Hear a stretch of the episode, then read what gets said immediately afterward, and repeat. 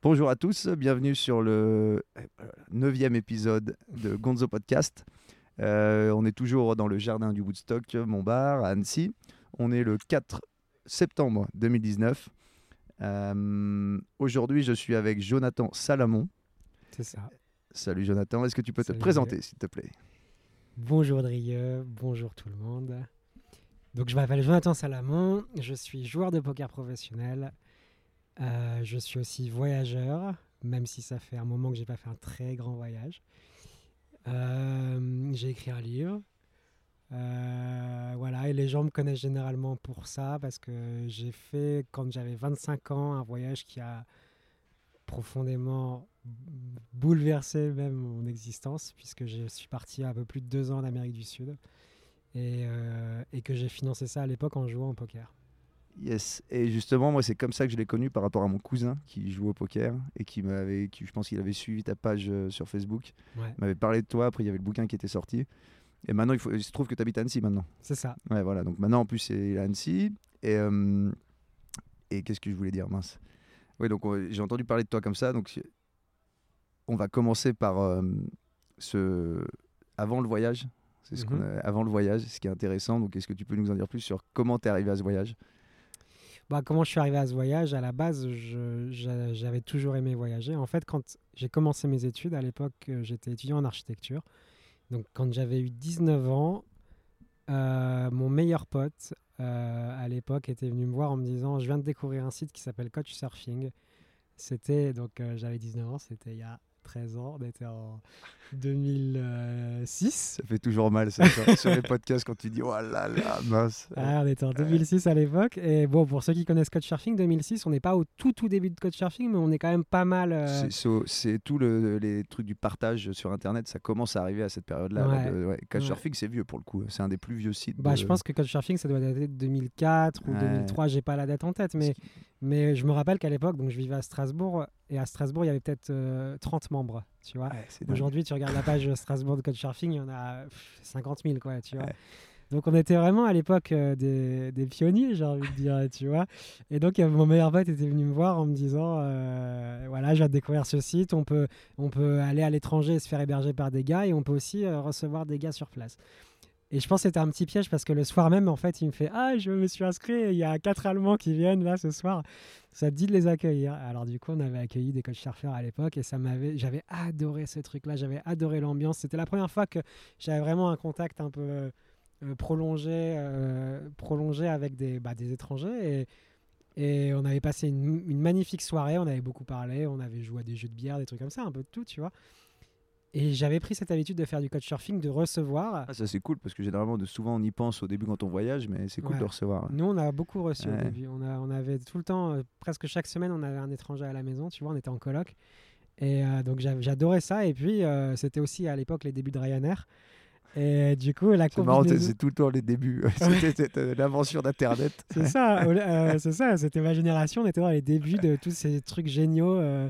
Bon, Ryanair, ça reste, on peut encore critiquer des trucs là-dessus, mais à l'époque, quand tu es étudiant et que tu peux aller en Suède pour euh, Ouais, ça- 20 ça- euros, tu vois. Ça révolutionne le voyage. Bah moi, révolutionne euh, le voilà, voyage. moi j'avais euh, j'avais connu le voyage à l'époque avec mes parents où on, part, on, on louait un hôtel, on prenait un avion, ça coûtait cher, les vacances coûtaient cher et, et moi avec mes potes à l'époque on se faisait on se faisait des voyages pour 50 100 euros la semaine quoi tu vois et du coup on, on, on- on était étudiants, on n'avait pas spécialement de thunes mais on voyageait pas mal et, et j'ai vraiment pris le virus là pendant mon pendant mon pendant ma, mes années d'étudiant tout va bien Ouais, c'est bon. Pardon, Ouais. je suis en train de faire un réglage, donc il se demande si tout va bien. C'est juste moi dans les écouteurs pour être sûr, c'est tout bon. Je t'entends très bien. donc ok c'est bon. super Les aléas du direct.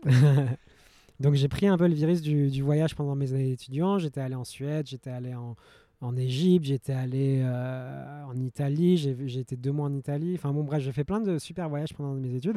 Et pendant mes études, je me suis un peu forgé le, le rêve de putain quand j'aurai le temps et vraiment un peu plus d'argent, je ferai le tour du monde. Ce que beaucoup de gens font. Ouais. Mais on verra quoi. La différence, c'est de le faire et après de le réaliser. Ouais, de... Ouais. Bah, et, Et alors, là, t'as- là, tu voyages en Europe. je voyageais ouais, en Europe et en, et Afrique du Nord. Ok. Et, euh, et euh, ouais, j'avais pas fait d'autres voyages que ça.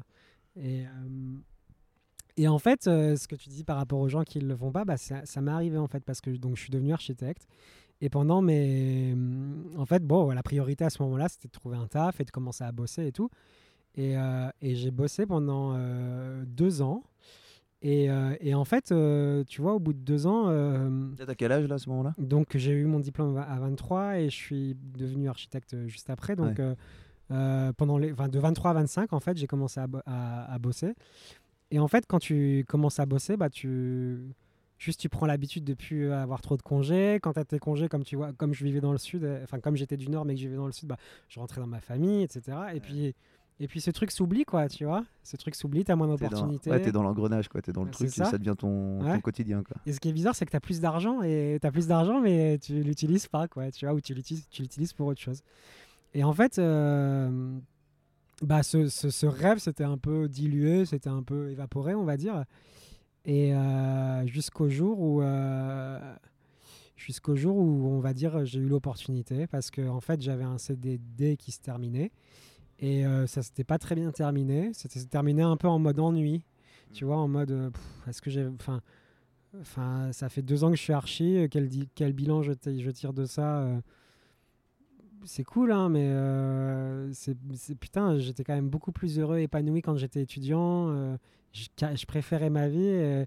Est-ce que je me vois, enfin aujourd'hui j'ai 25 ans, est-ce que je me vois continuer ça? Bon, j'étais un peu dans une période de questionnement, de doute et tout. Et en fait, au moment où mon CDD s'est terminé, au lieu de, recommencer à chercher un taf, c'est comme, comme s'il y avait une bulle d'huile qui était remontée en moi, là, à ma conscience, et qui avait éclaté dans ma tête. Et je me suis rappelé de qui j'avais été étudiant, tu vois. Je m'étais dit, putain, mais je m'éclatais quand même plus à l'époque. Euh, euh, j'aimais bien voyager, ça fait tellement longtemps que j'ai voyagé. C'est marrant de faire ce cheminement-là parce que généralement on, essaie de se projeter, tu vois, dans le dans le futur.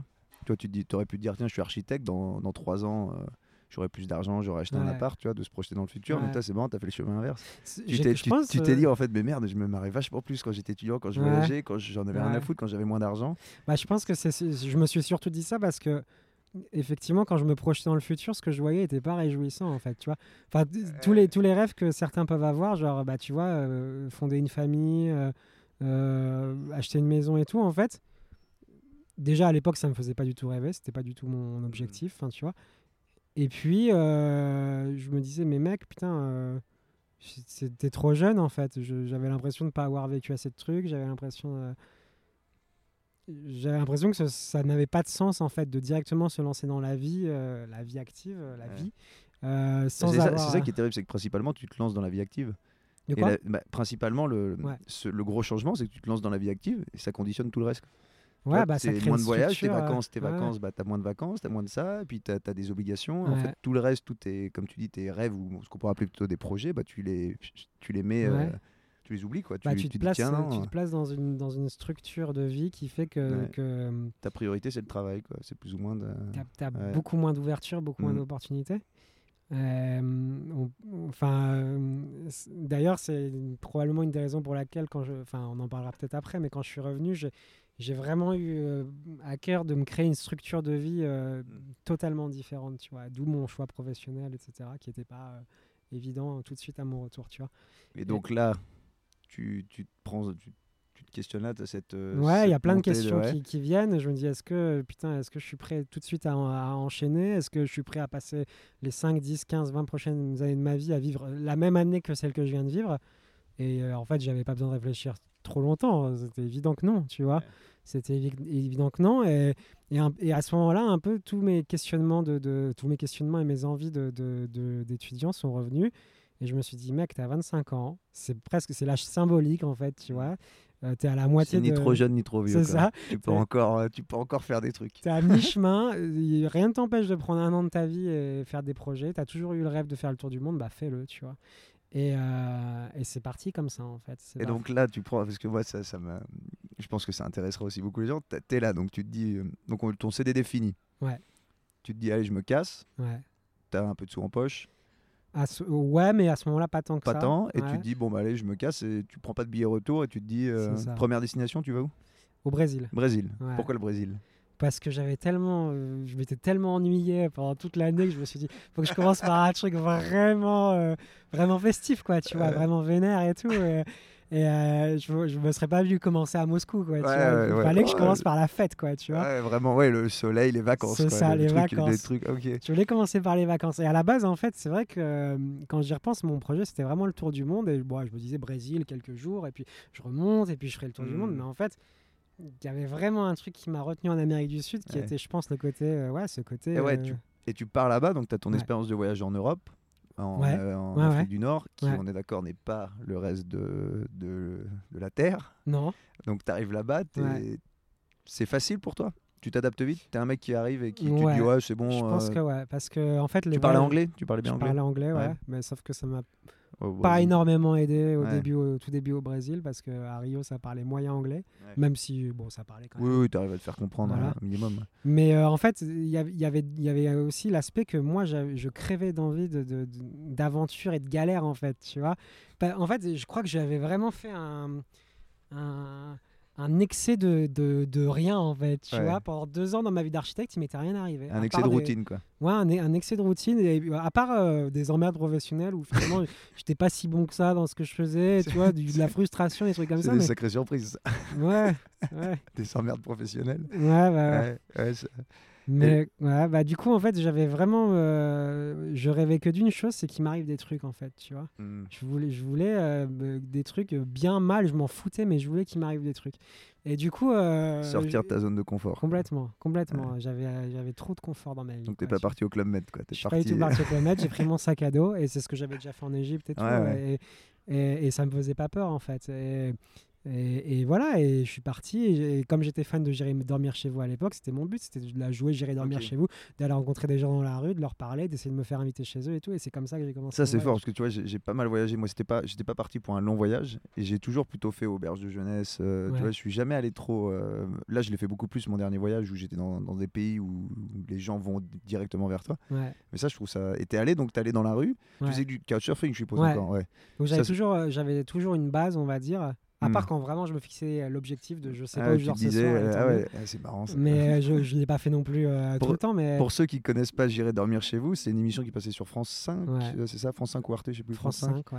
C'est euh, Maxi- de Ma- Maximi. C'est ça, ouais, qui se filme. Il a une espèce de. cam- C'est pas une GoPro, hein, il avait une vraie caméra sur un harnais et il, va, il vadrouille. Et puis, ouais, il sait jamais ce qu'il va faire. gros, il, il- suit le, il suit le vent, quoi. Il... C'est ça, il Les essaie gens de rentrer dans la rue des gens et puis de se faire inviter chez eux, de dormir chez eux. Moi, je me rappelle que la première fois que j'ai vu ça, j'avais 19 ans, c'était au Maroc. Et j'ai fait, mais c'est la vie, ça, en fait, quoi. Il faut que je le fasse. Et genre, trois mois plus tard, je suis parti au Maroc en faisant ça, en fait, tu vois. Et c'était mon. Ça a marché? A à- marché, ouais. Ouais, c'est ça qui est Ça a dingue. marché. Tu vois, parce que nous, on nous conditionne quand même quand t'es quand en France de pas aller chez, de pas aller vers l'étranger, de pas faire ci, de pas Ah. faire ça. Et alors, bah, pareil, mon dernier voyage, moi, je me suis dit, quand on me propose un truc, je dis oui. Ouais, Euh, bon, pas n'importe quoi, mais Ouais. tu vois, le mec il me dit euh, tiens, tu, tu veux manger chez moi? Je dis oui. Euh, Tu veux dormir chez moi? Je dis oui. hein. Et tu vois, j'étais au Pakistan, qui est pas non plus le pays qui a la meilleure réputation. hein. Je suis allé, les mecs te, te nourrissent, te logent, te donnent à manger, te présentent leur famille. C'est Ouais. incroyable en Bah, fait. Et tu voilà, et culturellement, Ouais. c'est voilà, c'est le couchsurfing mais en direct. Quoi. Et donc t'as- t'arrives à Rio? J'arrive à Rio, j'ai ma base, on va dire. J'avais une, une nana qui m'hébergeait en couchsurfing euh, à cet endroit-là. Et, euh, et puis voilà, mon but c'était de, de Yes. dans les rues, de rencontrer des gens, un maximum de gens, de faire Et- la fête. Et t'avais un plan, genre un plan de te dire ah, tiens, bah, je vais, comme tu disais, je vais faire un peu le Brésil, l'Argentine, après je vais faire ça, puis après j'irai en Asie, et puis. euh, Bah, j'avais, alors j'avais un plan euh, rustique, on va dire. Et ce que j'ai pas encore précisé, c'est qu'à l'époque, le plan c'était le poker en fait, tu vois. Ah ouais, voilà. donc- Voilà. Ah, ça, ça, alors voilà, c'est ça ton plan. Ouais, Ton plan à la base, c'est de te dire, je... parce que tu joues au poker déjà Ouais. depuis un peu de temps. ouais. Euh, tu fais quoi? Tu fais des trucs, tu, tu, tu fais des tournois, tu fais Du- des. ce qu'on appelle du cash game. Alors Ouais. euh, ça parlera pas forcément à tout le monde, mais c'est en gros des tables de poker qui sont ouvertes plus ou moins tout le temps. Tu arrives quand tu veux, tu mets l'argent que tu veux, tu repars quand tu veux. Hmm, contrairement à un tournoi où un tournoi, le, le c'est un classement et les gagnants. Donc là, tu arrives, tu mets euh, 50, 100 balles, Voilà. 200 balles, 300 balles Voilà. de mise. Voilà. De tu cave, mets par exemple 100 ouais. balles et, et euh, si tu as 105 euros à la fin de la soirée, donc tu as gagné 5 euros, tu as le droit de te barrer. Ouais. Ou si, si au bout de 10 minutes on t'appelle et que tu dois y aller, bah, tu peux y aller. Enfin, tu vois, c'est, c'est pas vraiment Hmm. l'aspect compétitif du poker, c'est plus euh, c'est comme des parties qui tournent tout le temps. En fait, Ouais. et tu viens dedans, tu pars quand Pour tu ceux, veux. voilà, pour ceux qui connaissent pas, c'est ça. Donc là, toi, tu joues au poker, tu te dis, tiens, partir en voyage, je joue au poker. Ouais, alors en fait, ce qui s'est passé, c'est qu'entre la fin de mon taf et le moment où je suis au Brésil, il se passe à peu près 4-5 mois. Et pendant ces 4-5 mois, en fait, c'est là où je te disais, en fait, j'avais un peu d'argent de côté, mais pas non plus tant que ça. Mhm. Et j'étais encore à ce moment-là dans une optique où ce, ce serait un tour du monde, mais je rentre à la maison au bout d'un an, voilà, c'est bien. Voilà. Et, je, veux- et je veux, quand je rentre à la maison, avoir, euh, pas avoir épuisé mes économies, parce que si je dois avoir une période de chômage et tout, bah, il faut que je puisse euh, trouver un taf, quoi, tu vois, euh, et, et vivre entre temps. Et du coup, pendant les quelques mois qui précèdent mon arrivée à Rio, je me dis, et si, euh, tiens, je vais jouer un peu au poker, voir si, si je peux me donner un petit coup de pouce, euh, gagner 1000, 2000 euros. Et en fait, je me rappelle que dans, le, dans les 4 mois qui ont précédé mon voyage, j'ai gagné genre 9000 euros, quoi, tu vois. Ouais, c'est énorme. Ouais, et c'était, en fait, c'était assez dingue à l'époque parce que le poker avait toujours été un truc que j'aimais bien, mais je m'y étais jamais consacré sérieusement. J'avais jamais vraiment, enfin, j'avais étudié le jeu, mais bon, j'avais toujours eu mon taf à côté ou mes études à côté et tout. Et en fait, pendant les quatre mois qui ont précédé, je me suis, sans m'en rendre compte, en fait, je me suis vraiment créé la routine d'un joueur de poker professionnel où je me levais le matin, je revoyais un peu les erreurs que j'avais faites la veille, je travaillais mon jeu, je regardais des vidéos, je, je- tu vois, je réfléchissais énormément. C'est devenu, en fait, c'est devenu un peu ton, ouais, ton activité principale, ton métier. C'est souvent ça quand, t'as- quand tu fais deux choses à la fois. Ouais, Bah, ton projet bah, qui était le poker, mais tu le savais pas, ouais. tu peux pas le faire à fond et au final, tu n'atteins jamais le niveau. Tu vois, là, gagner 9000 9000 euros en 5 mois, bah, c'est un métier. quoi. Ouais, bah c'est ça, c'est un métier. quoi. Et donc, euh, ouais, c'est- ça aurait jamais été possible si tu n'avais pas perdu ton boulot. Quoi.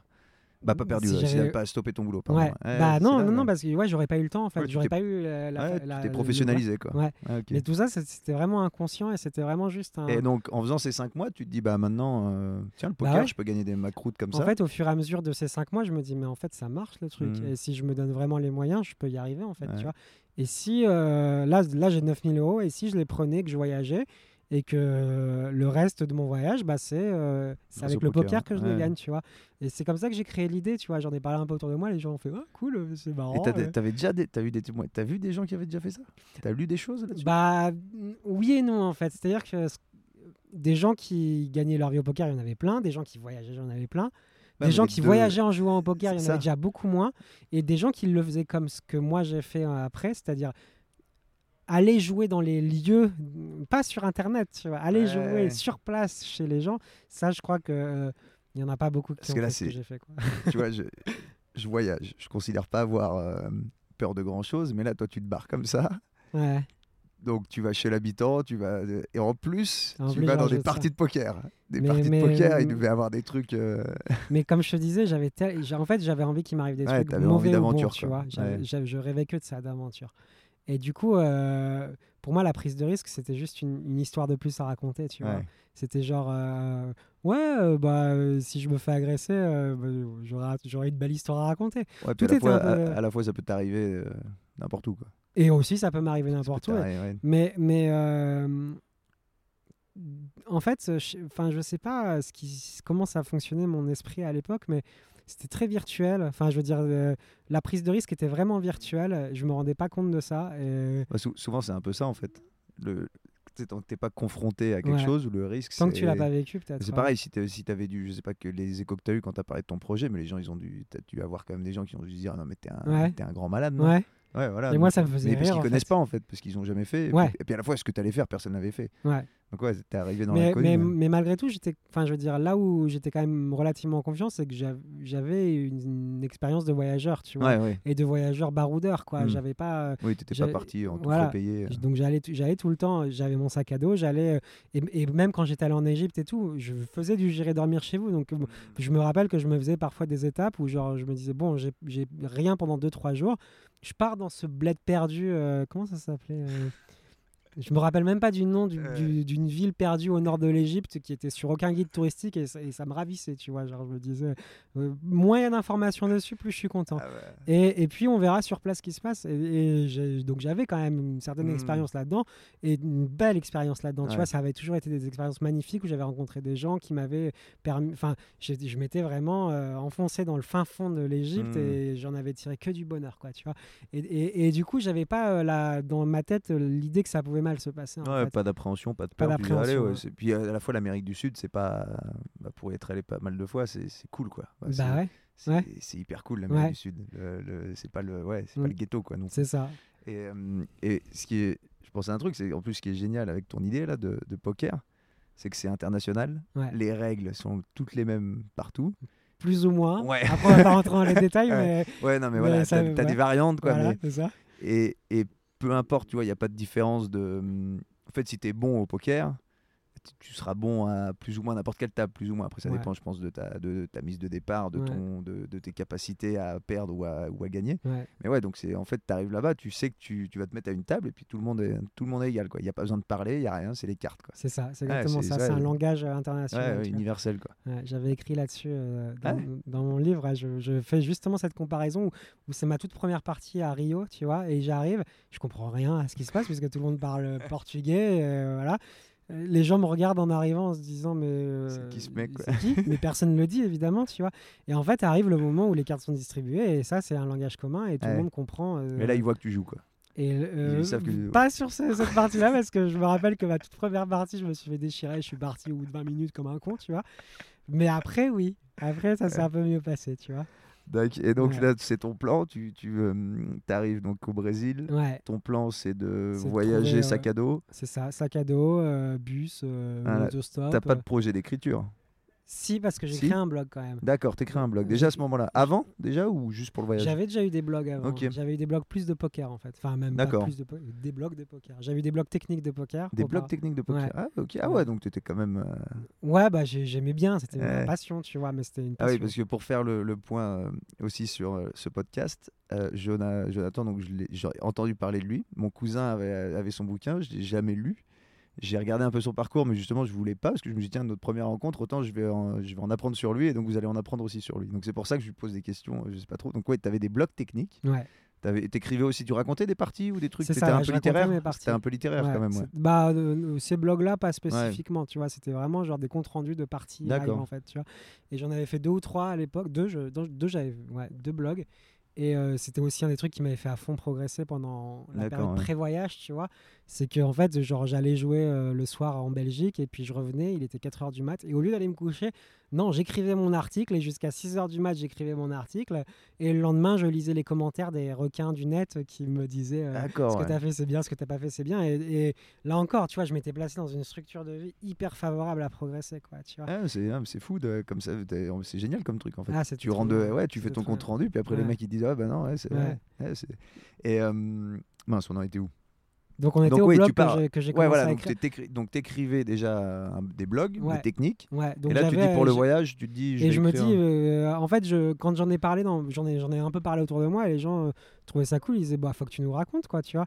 Et je me suis dit, bah ouais, faut que je raconte. J'aime bien écrire, j'aime bien voyager, j'aime bien jouer au poker. Je vais rassembler un peu tout ça et on va voir ce qui se passe. Et, et, et, euh, la vérité, je sentais que j'avais, j'avais une bonne idée, en fait. Tu vois, j'avais un Ah bah, potentiel. J'avais, un- j'avais une, une idée qui potentiellement pouvait, pouvait créer de la, de la matière romanesque de fou, Hmm. quoi. Tu ah bah vois. ouais, quand elle- après c'est c'est ça, c'est une chose d'avoir la matière, d'arriver à la raconter, d'en faire quelque chose d'intéressant, d'avoir une plume. euh, Ça, t'avais déjà, t'avais jamais, tu, tu lis, tu lis beaucoup. Ouais, tu- à l'époque, j'étais, je lisais Parce que t'es beaucoup, architecte, donc on se peut se Ouais. dire tiens, t'es pas très littéraire, on est bien d'accord. Si, si, je suis m- Ah beaucoup ouais plus littéraire que mathématique. Voilà vois, pourquoi t'as pas fini architecte. Ça doit, être, ça doit être pour ça.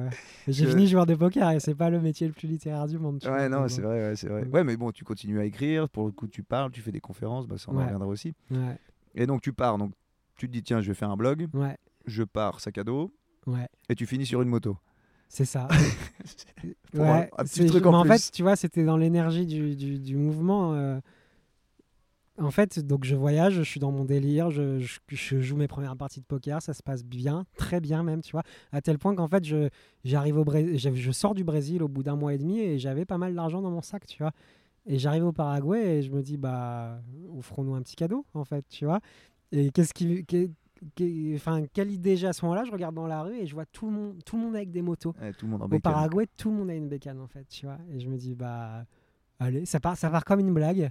Allez, faisons-nous plaisir, quoi. Achetons une moto et, et voyons ce que ça fait. Et t'avais, alors, faut, t'avais pas le permis, t'avais, J'avais t'avais pas jamais fait de moto? J'avais jamais conduit une moto de ma vie. J'avais conduit un scooter 50, tu vois, genre c'est tout.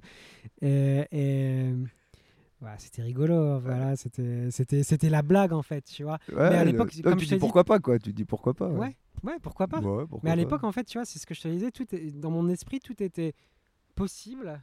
Euh, Il y avait le risque, euh, même s'il existait, il était rigolo à prendre, euh, il était virtuel.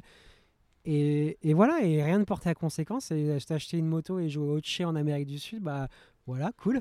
Cool en fait, quoi, tu vois. Et puis à la fois, tu achètes une moto, tu sais que tu peux la revendre euh, sans problème. donc c'est- Ouais, bon, en c'est même temps, prix, je l'ai acheté, tu vois. t'avais payé ça combien euh, 800 euros, un truc Ouais, comme ça. C'était quoi comme bécane Moi, ça m'intéresse. C'était une Léopard 150 cm3. Voilà. 150? Léopard Yes 150 cm3. C'est quoi C'est une marque ça? Bah, c'est une marque paraguayenne. Ah ouais, ça Ouais. doit être un truc Yes, chi- yes, ouais, c'est un truc chinois. chinois. ouais, c'est un truc chinois. puis Conception chinoise, fabrication paraguayenne, euh, genre le combo ultime, tu vois. Fiable. voilà, le combo Et fiable, donc tu l'as gardé tout ton voyage? Et non, elle a pas tenu jusqu'à la fin.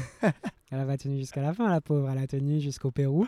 Donc elle a tenu une quinzaine de milliers de kilomètres. Ah, quand même. Et ouais, quand même. Mais à la fin, euh, je peux te dire que je pouvais plus en tirer grand chose. Ouais, tu pouvais pas la réparer. je l'ai offerte d'ailleurs. Elle était tellement euh, pourrie que je pouvais plus rien en faire. Et, du coup, euh, je pouvais même pas la vendre, alors je l'ai offerte.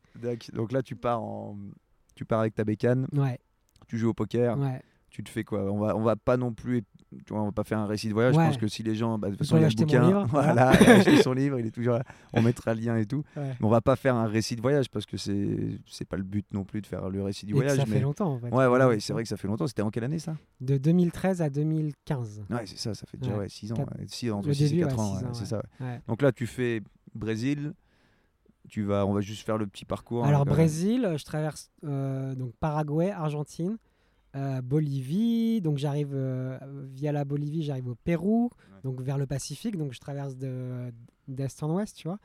Et euh, de- du Pérou, je remonte. Donc je remonte euh, Équateur, Colombie. De la Colombie, on peut plus continuer par la route. Ouais, t'as a- le, le a Da- jungle. Darien là, là, ouais, le- le, c'est ça. le le- ca- le détroit, le canal de comment- Darien. le- Non, bah non, c'est justement c'est euh, le cap, non? C'est Le quoi C'est un passage truc. Ouais, le passage, ouais, c'est ça, c'est le passage, je crois. ouais. Donc du Ouais. coup en fait ouais, la route s'arrête, il y a la jungle donc tu peux pas donc j'ai mis la moto sur un bateau, la deuxième moto puisque la Ouais. première était morte entre temps et, et on est arrivé enfin je suis arrivé au Panama et du Panama toute l'Amérique centrale jusqu'aux États-Unis. Donc t'es bien allé jusqu'aux Je États-Unis. suis arrivé aux États-Unis. T'es allé à. Las Vegas. Ouais. T'as fini à Las Vegas avec la moto? J'ai fini à Las Vegas avec ma deuxième moto qui s'appelait Vegas. Sérieux? Oh, Je c'est l'avais appelé incroyable. exprès comme ça Et parce ça, que je- ça, ça dure deux ans. ouais. deux ans, quatre mois et une vingtaine de jours. Deux ans, quatre mois. Ouais. T'es jamais rentré en France entre temps? Non.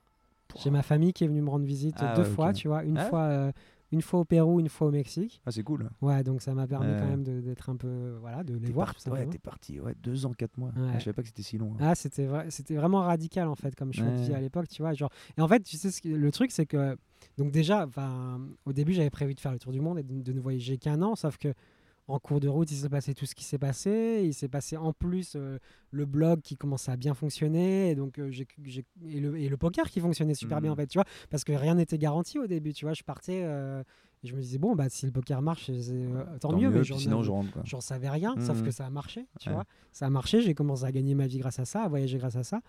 Et en fait, à un moment, je me suis dit, mais en fait, il faut que ça devienne ma vie, tu vois. Et il s'est passé, un- il y a eu un- une sorte de glissement dans mon esprit euh, vers les 7-8 mois de voyage où je me suis dit, en fait, au lieu de faire de ce voyage une petite parenthèse de ma vie de, de, de un an et je rentre et je redeviens architecte, en fait, ce voyage, ça devient ma vie. Ça devient mon mode de vie. ce, t'as ce un moment, au bout de 7-8 mois, ça switch et tu te dis, mais en fait, là, ça me va bien. Ouais. Là, c'est la, la- vie que tu voulais, en fait. La vie que je suis en train de vivre, mon gars, elle, c'est Bah, la ça, vie. devait être, ça devait être dingue, quoi. C'était mais Ouais. euh, Et tu euh, restais combien de temps à des endroits? C'était hyper variable c'était en Mm. fonction de mes rencontres en fonction de comment ça se passait au poker et Ouais. tout et tu vois genre euh, euh, par exemple au Pérou à Lima je suis resté 4 mois je crois tu vois donc il y a des villes où je suis resté longtemps parce que tout était réuni et tout fonctionnait super bien et euh, d'autres où je restais euh, et même je sais pas en Équateur je suis resté un mois donc Mhm. c'était totalement irrégulier en fait c'était vraiment euh, Non, puis à la fois, tu n'avais pas de contraintes. Tu- J'avais pas de contraintes. Si, si ça se passait bien, tu restes. Si ça se passait mal, tu, tu Exact, te casses. ouais, vu que tu tu avais vois. laissé tomber ton truc de. Pas laisser tomber, de faire le tour du monde. Finalement, en, en deux ans et quatre mois, tu as fait l'Amérique. quoi. ouais Alors qu'à la base, c'était un an pour faire le tour du monde. Donc, Ouais. tes, notions, après, c'est plus du tout les mêmes. Quoi. voilà Puis à la fois, tu rien qui t'attend. t'as- t'as- Ouais, ta vie, elle est là, ouais, comme tu dis. Bah, vie, ma vie, c'est devenu ma vie en fait. Donc euh, effectivement, euh, ouais, au bout d'un moment, euh, tu, tu voyages plus de la même manière, Mhm. tu prends plus ton temps. euh, Et com- comment, tu, comment tu décides de mettre un terme à ça? Ouais, bah, comment, je- comment Pourquoi tu te dis, tiens, Bah, bah, allez, que- là, faut que je. parce que en fait, euh, se crée euh, malgré tout une lassitude au fur et à mesure de- du voyage en fait, qui fait que autant à- au bout de 6-7 mois de voyage, j'étais, enfin, Ouais, j'avais plein de, de bonheur dans, en moi et que du positif tout le temps, sauf que en fait, je crois que même de, même de ce genre de choses, on, on finit par se lasser tôt ou tard en fait, tu vois. C'est, c'est, je trouve ça, c'est important de le dire. Parce que, euh, dis-moi si je pense qu'on est, on est peut-être sûrement là avec ta, la génération Instagram notamment. dont tout le monde fait partie plus ou moins, même les gens de notre âge et les plus jeunes, avec tous ces influenceurs voyage, tous ces trucs-là où en fait tu as l'impression que le voyage est une fin en soi et que parce que tu voyages, ta vie est incroyable et que tu vas jamais te lasser parce que tu mets une photo où tu es à la plage. Ouais.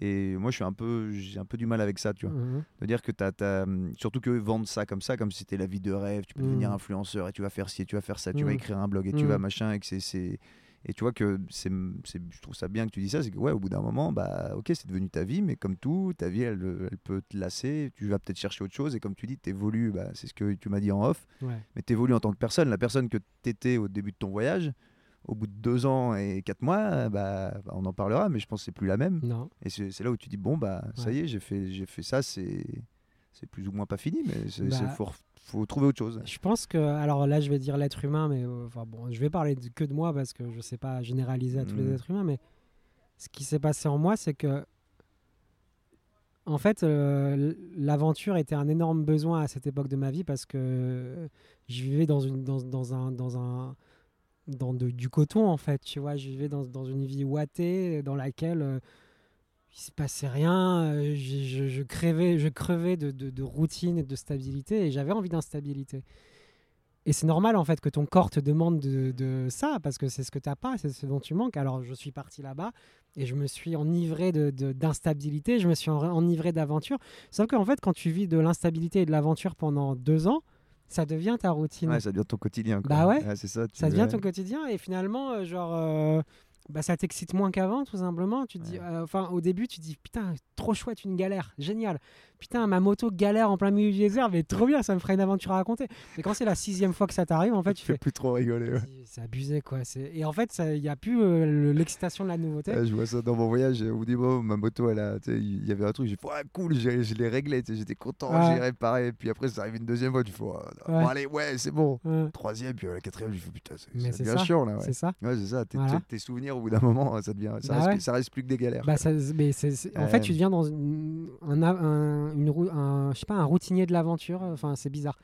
Et, et, et au final, c'est bizarre à dire, mais c'est vraiment comme ça que je l'ai vécu. C'est qu'à la fin de mon voyage, là, je rêvais d'une chose c'est de rentrer à la maison, de la routine, une Ouais. meuf stable, euh, un chien. euh, tu vois, genre. je- le scénic, le pavillon. mais presque, presque. Et c'était. Et genre, quand tout je ce que non mais c'est marrant parce que c'est tout ce que tu avais plus ou moins voilà puis là au Ouais. final tu t'es dit tiens il me faut mais Sauf ce- à cette époque-là de ma vie, j'étais devenu prêt probablement voilà, à ça. ouais. Tu vois, j'avais vécu ce que Ouais, j'avais puis à à la fois ouais t'as vécu pendant attends t'as vécu pendant deux ans t'as quasiment deux ans et demi ce que des gens vivront pas en une seule vie quoi Sans doute, ouais. non mais tu vois le côté euh, faire toute l'Amérique du Sud faire au-delà de l'Amérique du Sud faire du poker te retrouver Ouais. dans des endroits avoir comme Ouais. tu dis des, des galères qui viennent des expériences Ouais. des comme ça Ouais. T'as vécu en deux ans et demi. Oui, donc après, c'est normal que tu aies peut-être envie de te dire bah tiens, j'ai envie de me poser. Et puis c'est une histoire de cycle, je pense. Ouais. Parce que tu as toujours des. Ouais, et puis euh, après, je pense que tu dois être quelqu'un. Moi, je suis un peu comme ça, mais tu sais que tu as besoin de nouveautés, de, de, de nouvelles choses. Et c'est vrai que, comme tu dis, quand ça devient, quand ça devient ta routine, c'est plus de nouveautés. Tu Ouais. cherches autre chose.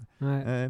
Et donc là, Donc c'est ça qui m'a amené à rentrer en fait, tu vois, genre au bout et de... t'arrives à Las Vegas. Las Vegas, c'est- pour le poker, c'est un peu la. C'est la mec. Ouais, bah c'est la mec, consécration. Et tu fais un tournoi là-bas, j'ai joué les championnats du monde. Ah, les championnats Je- du je monde. me suis fait euh, financer par un joueur pro. euh, Ah, cool, voilà. cool. Donc euh, j'ai joué, euh, j'ai joué là-bas, mais, euh, mais la vérité c'est que la vérité c'est que j'étais vraiment assez profondément dans ce dans, dans, ce, dans cette euh, fin de voyage où euh, c'était moins rigolo qu'avant et tout, et finalement même ce truc génial euh, a été teinté de ça, tu vois, de un peu de, de cette, de cette grisaillerie. euh, de, de, fin de voyage où je pense que j'ai pas autant kiffé que ce que si je l'avais vécu un an plus tôt quoi tu vois Ouais. et Parce que là, tu te sentais que c'était la fin ou c'est parce que tu... je sentais que c'était la fin. Ouais. Le poker commençait vraiment à me saouler fort, tu vois, parce Ouais. que j'avais fait que ça pendant des. Voilà, c'était la fin. Et, et- et alors qu'à une époque, le poker avait été genre le- la perspective de vie, tu vois, c'était devenu l'ennui, c'était devenu la. Voilà. J'étais- Techniquement, j'étais moins fort, euh, bon, des trucs comme ça, quoi. Là aussi, c'est c'est ce que c'est ce que je, je disais là juste avant, c'est que pareil en fait, le, le, le poker devient ta routine, devient un peu ton métier. Ouais. Comme ça, tu gagnes ta croûte, c'est un peu ton obligation parce que c'est donc ça peut, t'as de la lassitude aussi au bout quoi. Ouais. C'est comme tous les, bah, Ouais. pas comme tous les métiers, il y en a qui, C'est- c'est pas ça, mais oui, au bout d'un moment, ça peut te. Et, euh, et donc entre temps, je suppose que pendant ce, ce voyage, il y a ton blog, et donc comment t'en arrives à transformer ça en bouquin? Bah, euh, ça marche très très bien le blog en fait. Je raconte mes aventures là-dessus et, et comme je te dis, je suis quand même un littéraire et du coup, euh, je prenais vraiment beaucoup de plaisir à bien écrire mes articles et tout. euh, à- Ça te prenait du temps, ça? ça me prenait Tu- du tu- temps, mais mais, tu, prenais du plaisir à faire mais ça. c'était quoi. un, un vrai plaisir en fait. Mm. Et C'était, euh, ouais, en fait, ça, ça convenait vachement à mon voyage parce que quand tu voyages comme ça, il y a des moments où tu as besoin de t'arrêter un peu, te poser, voilà. Bon, et, et en fait, c'était des occasions de me poser, de, enfin ouais, de, de- d'interrompre un peu le- le- le- la- la folie du voyage pendant 2-3 semaines, me poser, jouer au poker euh, dans des casinos et puis, euh, et puis écrire. Et, euh, voilà, écrire. Enfin, là encore, tu vois, c'est un des trucs que j'ai découvert au cours de mon voyage. C'était ce, ce, ce, be- ce besoin de m'exprimer, euh, de raconter des choses, euh, d'être, vu peut-être aussi, tu vois. Mhm. Il n'y a pas forcément que du noble toujours, mais un mais- peu d'ego. voilà, peut-être, sûrement. Et, et ça a été une vraie découverte, ce, ce- Enfin, ça n'a pas été une découverte, je savais que j'adorais écrire, mais... mais, euh, Ah, mais y a- encore une fois, c'est bah, t'es un, un gars qui a l'air de franchir toutes les. Tu vois, des- mais c'est- pas. T'as beaucoup de gens qui aimeraient écrire en France, je crois, c'est hallucinant le, le nombre de gens qui veulent écrire, mais d'arriver à mettre ça, de, tu vois, d'avoir cette discipline d'écrire. Parce que je suppose que des billets, as, t'as dû en mettre une tripotée sur ton blog. ouais, T'as as dû poster je sais pas combien de ouais, mots, donc c'est. beaucoup, ouais, une cinquantaine d'articles. Ouais, ouais, bah. Enfin, pas tant que ça d'ailleurs, en termes de... oui, mais pour un tu- blogueur voyage, j'étais pas oui, un oui, gros non, mais, oui, mais à la, oui, à la fois, à la fois si tu mets des, du contenu travaillé, euh, il intéressant, des, des, beaucoup de des ré- choses, des ouais. récits, au, on va dire au long cours, bah, tu vois, des, choses. euh, Et donc là, tu es contacté par quelqu'un? Ouais, en fait, euh, bah, des radios au début. Ok. Euh, des radios de poker au tout début. Ah, c'est ouais, marrant, c'est des radios de poker. Ouais, Et puis petit à petit, en fait, des radios de voyage, et puis petit à petit, des radios plus généralistes. Et en fait, j'ai eu un jour une radio bah, RMC, euh, où euh, le journaliste m'interviewe, euh, il kiffe, et puis à la fin de l'interview, il me dit Écoute, je suis dans le comité de lecture d'une maison d'édition, est-ce que tu as déjà pensé à écrire un bouquin? Ça t'intéresserait? C'est fou, ça. Ça- Comment t'as vécu ça? Comment Bah, t'as vécu ça? Tu dois, tu dois j'étais- être comme un dingue, non? J'étais comme un dingue. Ah bah ouais, parce que se faire éditer, Ouais. non, pour ceux qui... J'ai le deuxième podcast, tu- bah, je pense que ça t'intéressera, c'est avec un écrivain de Genève, on parle de tout le truc, le, le processus d'édition. Mais c'est- un- une sacrée étape de se faire éditer parce Ouais. que les manuscrits, t'en as des milliers et des milliers qui sont envoyés chaque année. ouais. Et là, toi, t'as même pas besoin d'en envoyer un. On vient de voir pour te dire il faut que tu écrives un bouquin avec ton contenu. Ça doit être, mais. Bah, j'étais alors c'est bizarre parce que je l'ai comme à peu près tous les trucs qui me sont arrivés euh, magnifiques de mon voyage, je l'ai j'en ai eu envie mais je l'ai pas non plus cherché euh, spécialement, c'est tu vois. Il y avait vraiment une sorte de conjonction de- de- d'alignement des planètes, un truc comme ça. Et pour te dire, je me rappelle très très très bien de la scène, j'étais je venais de finir l'interview, il était genre 3 heures du matin à Lima. Là-bas chez eux en France, il était 19h, je sais pas 20h. Et, et du coup, moi, j'étais en caleçon dans ma chambre à ce moment-là. Et je venais de terminer l'interview en me disant, ouais, c'est cool. Et, et juste après, je reçois le mail. Et en fait, il y avait un côté vraiment genre, c'était la nuit, c'était le silence. Et puis moi, j'étais en train de vivre un truc vraiment très, très, très fort. Et il y avait vraiment un côté euh, un peu magique et paradoxal dans le silence qui m'entourait et la puissance de, de l'émotion qui venait à ce moment-là. c'est- ouais, complètement en décalage avec. Ouais, en Total déca- décalage, ouais. total décalage. Et t'as euh, réalisé tout de suite ce qu'on venait de te proposer? Bah ouais, mais parce que je- j'en Ouais. avais envie, je l'attendais, tu vois. J'étais, enfin après, j'étais super content pour l'opportunité, mais et ouais, j'ai réalisé tout de suite. Parce Et t'es allé au bout, quoi. Et je suis allé au bout, ouais. Parce que là, on te, on te propose, euh, on te propose de, de faire un livre. Tu Ouais. dis, faut, donc tu as quand même tous tes billets, je suppose, qui étaient j'avais déjà, euh, on va dire, un, un demi-livre écrit, tu vois. Hmm. J'avais un demi-livre écrit, euh, le voyage a continué, donc j'ai eu encore un peu plus d'articles d'écrits. Et, euh, et ensuite, je, bah voilà, j'ai eu, j'ai rajouté, je suis rentré en, quand je suis rentré en France, j'ai écrit 7 ou 8 chapitres en plus et j'avais mon bouquin. Et t'as- ça m'intrigue, là, tes 7-8 chapitres que tu rajoutes, tu Mhm. les, euh, t'avais des notes quelque part? T'avais pris des notes de Ouais. choses que t'as- Ouais, t'avais pris des notes. J'avais pris des notes et puis le voyage était encore très très frais. Ouais, très et- récent. ouais. T'avais encore des souvenirs de tout ça. Voilà, je venais de rentrer, tu vois. Donc, euh, Mais en fait, le livre ne porte que sur la moitié du voyage. D'accord. Et j'ai jamais écrit la deuxième moitié. Ah, ah, et c'est un des, à la fois un des grands regrets de ces dernières Tu pourrais- années. et- Tu pourrais pas le faire? Bah, Non, c'est euh, trop vieux. Je pourrais le faire, mais euh, j'ai jamais réussi à le faire en fait. Ah, t'as pas. Ok. Pourquoi? Bah parce que euh, quand je suis rentré en France, euh, je suis rentré en fin d'été, l'automne a commencé, le- je me suis pris en pleine face le blues du voyageur, le retour du voyageur, tu En vois. plus, en hiver, là, t'arrives. T'étais où à ce moment-là? J'étais à Lille en plus, tu vois, donc genre j'en ai chié quoi. Et, tu, euh, passes, ouais, tu passes deux ans et demi en Amérique du Sud, en Amérique centrale, t'arrives à Lille en hiver, ouais, ça te. Mais tu vois, en fait, je- d'un côté, je désirais rentrer à Lille, je désirais euh, avancer dans ma vie, euh, même publier ce bouquin parce que le bouquin est publié à mon retour. Et c'est exactement ce qui s'est passé en fait. C'était assez étrange comme époque parce que je suis rentré à Lille et c'est comme si le voyage avait continué parce que bon voilà, le livre a été publié, je suis passé à la télé, à la radio et Mhm. tout. C'était encore super excitant, tu vois. Ouais, t'avais encore plein d'aventures. Plein d'aventures. Quand t'es rentré, t'avais encore euh, plein de choses. T'étais Ouais. pas pris direct, boum, allez, redevenir architecte. j'ai eu à peu près deux mois, deux trois mois de, Mhm. de Frénésie. si- de frénésie à mon retour Ouais. et puis après plus rien. Et, euh, Et là, tu te prends, là, tu, tu te prends un. Bah, tu en fait, je m'en suis pas rendu compte tout de suite, je crois, parce que euh, j'avais été tellement habitué à ce que euh, un truc magnifique enchaîne un autre truc magnifique et tout que j'avais confiance dans le dans le la possibilité, enfin dans le dans le, dans le fait qu'un un nouveau truc génial allait m'arriver. Et en fait, c'est juste jamais arrivé, tu vois.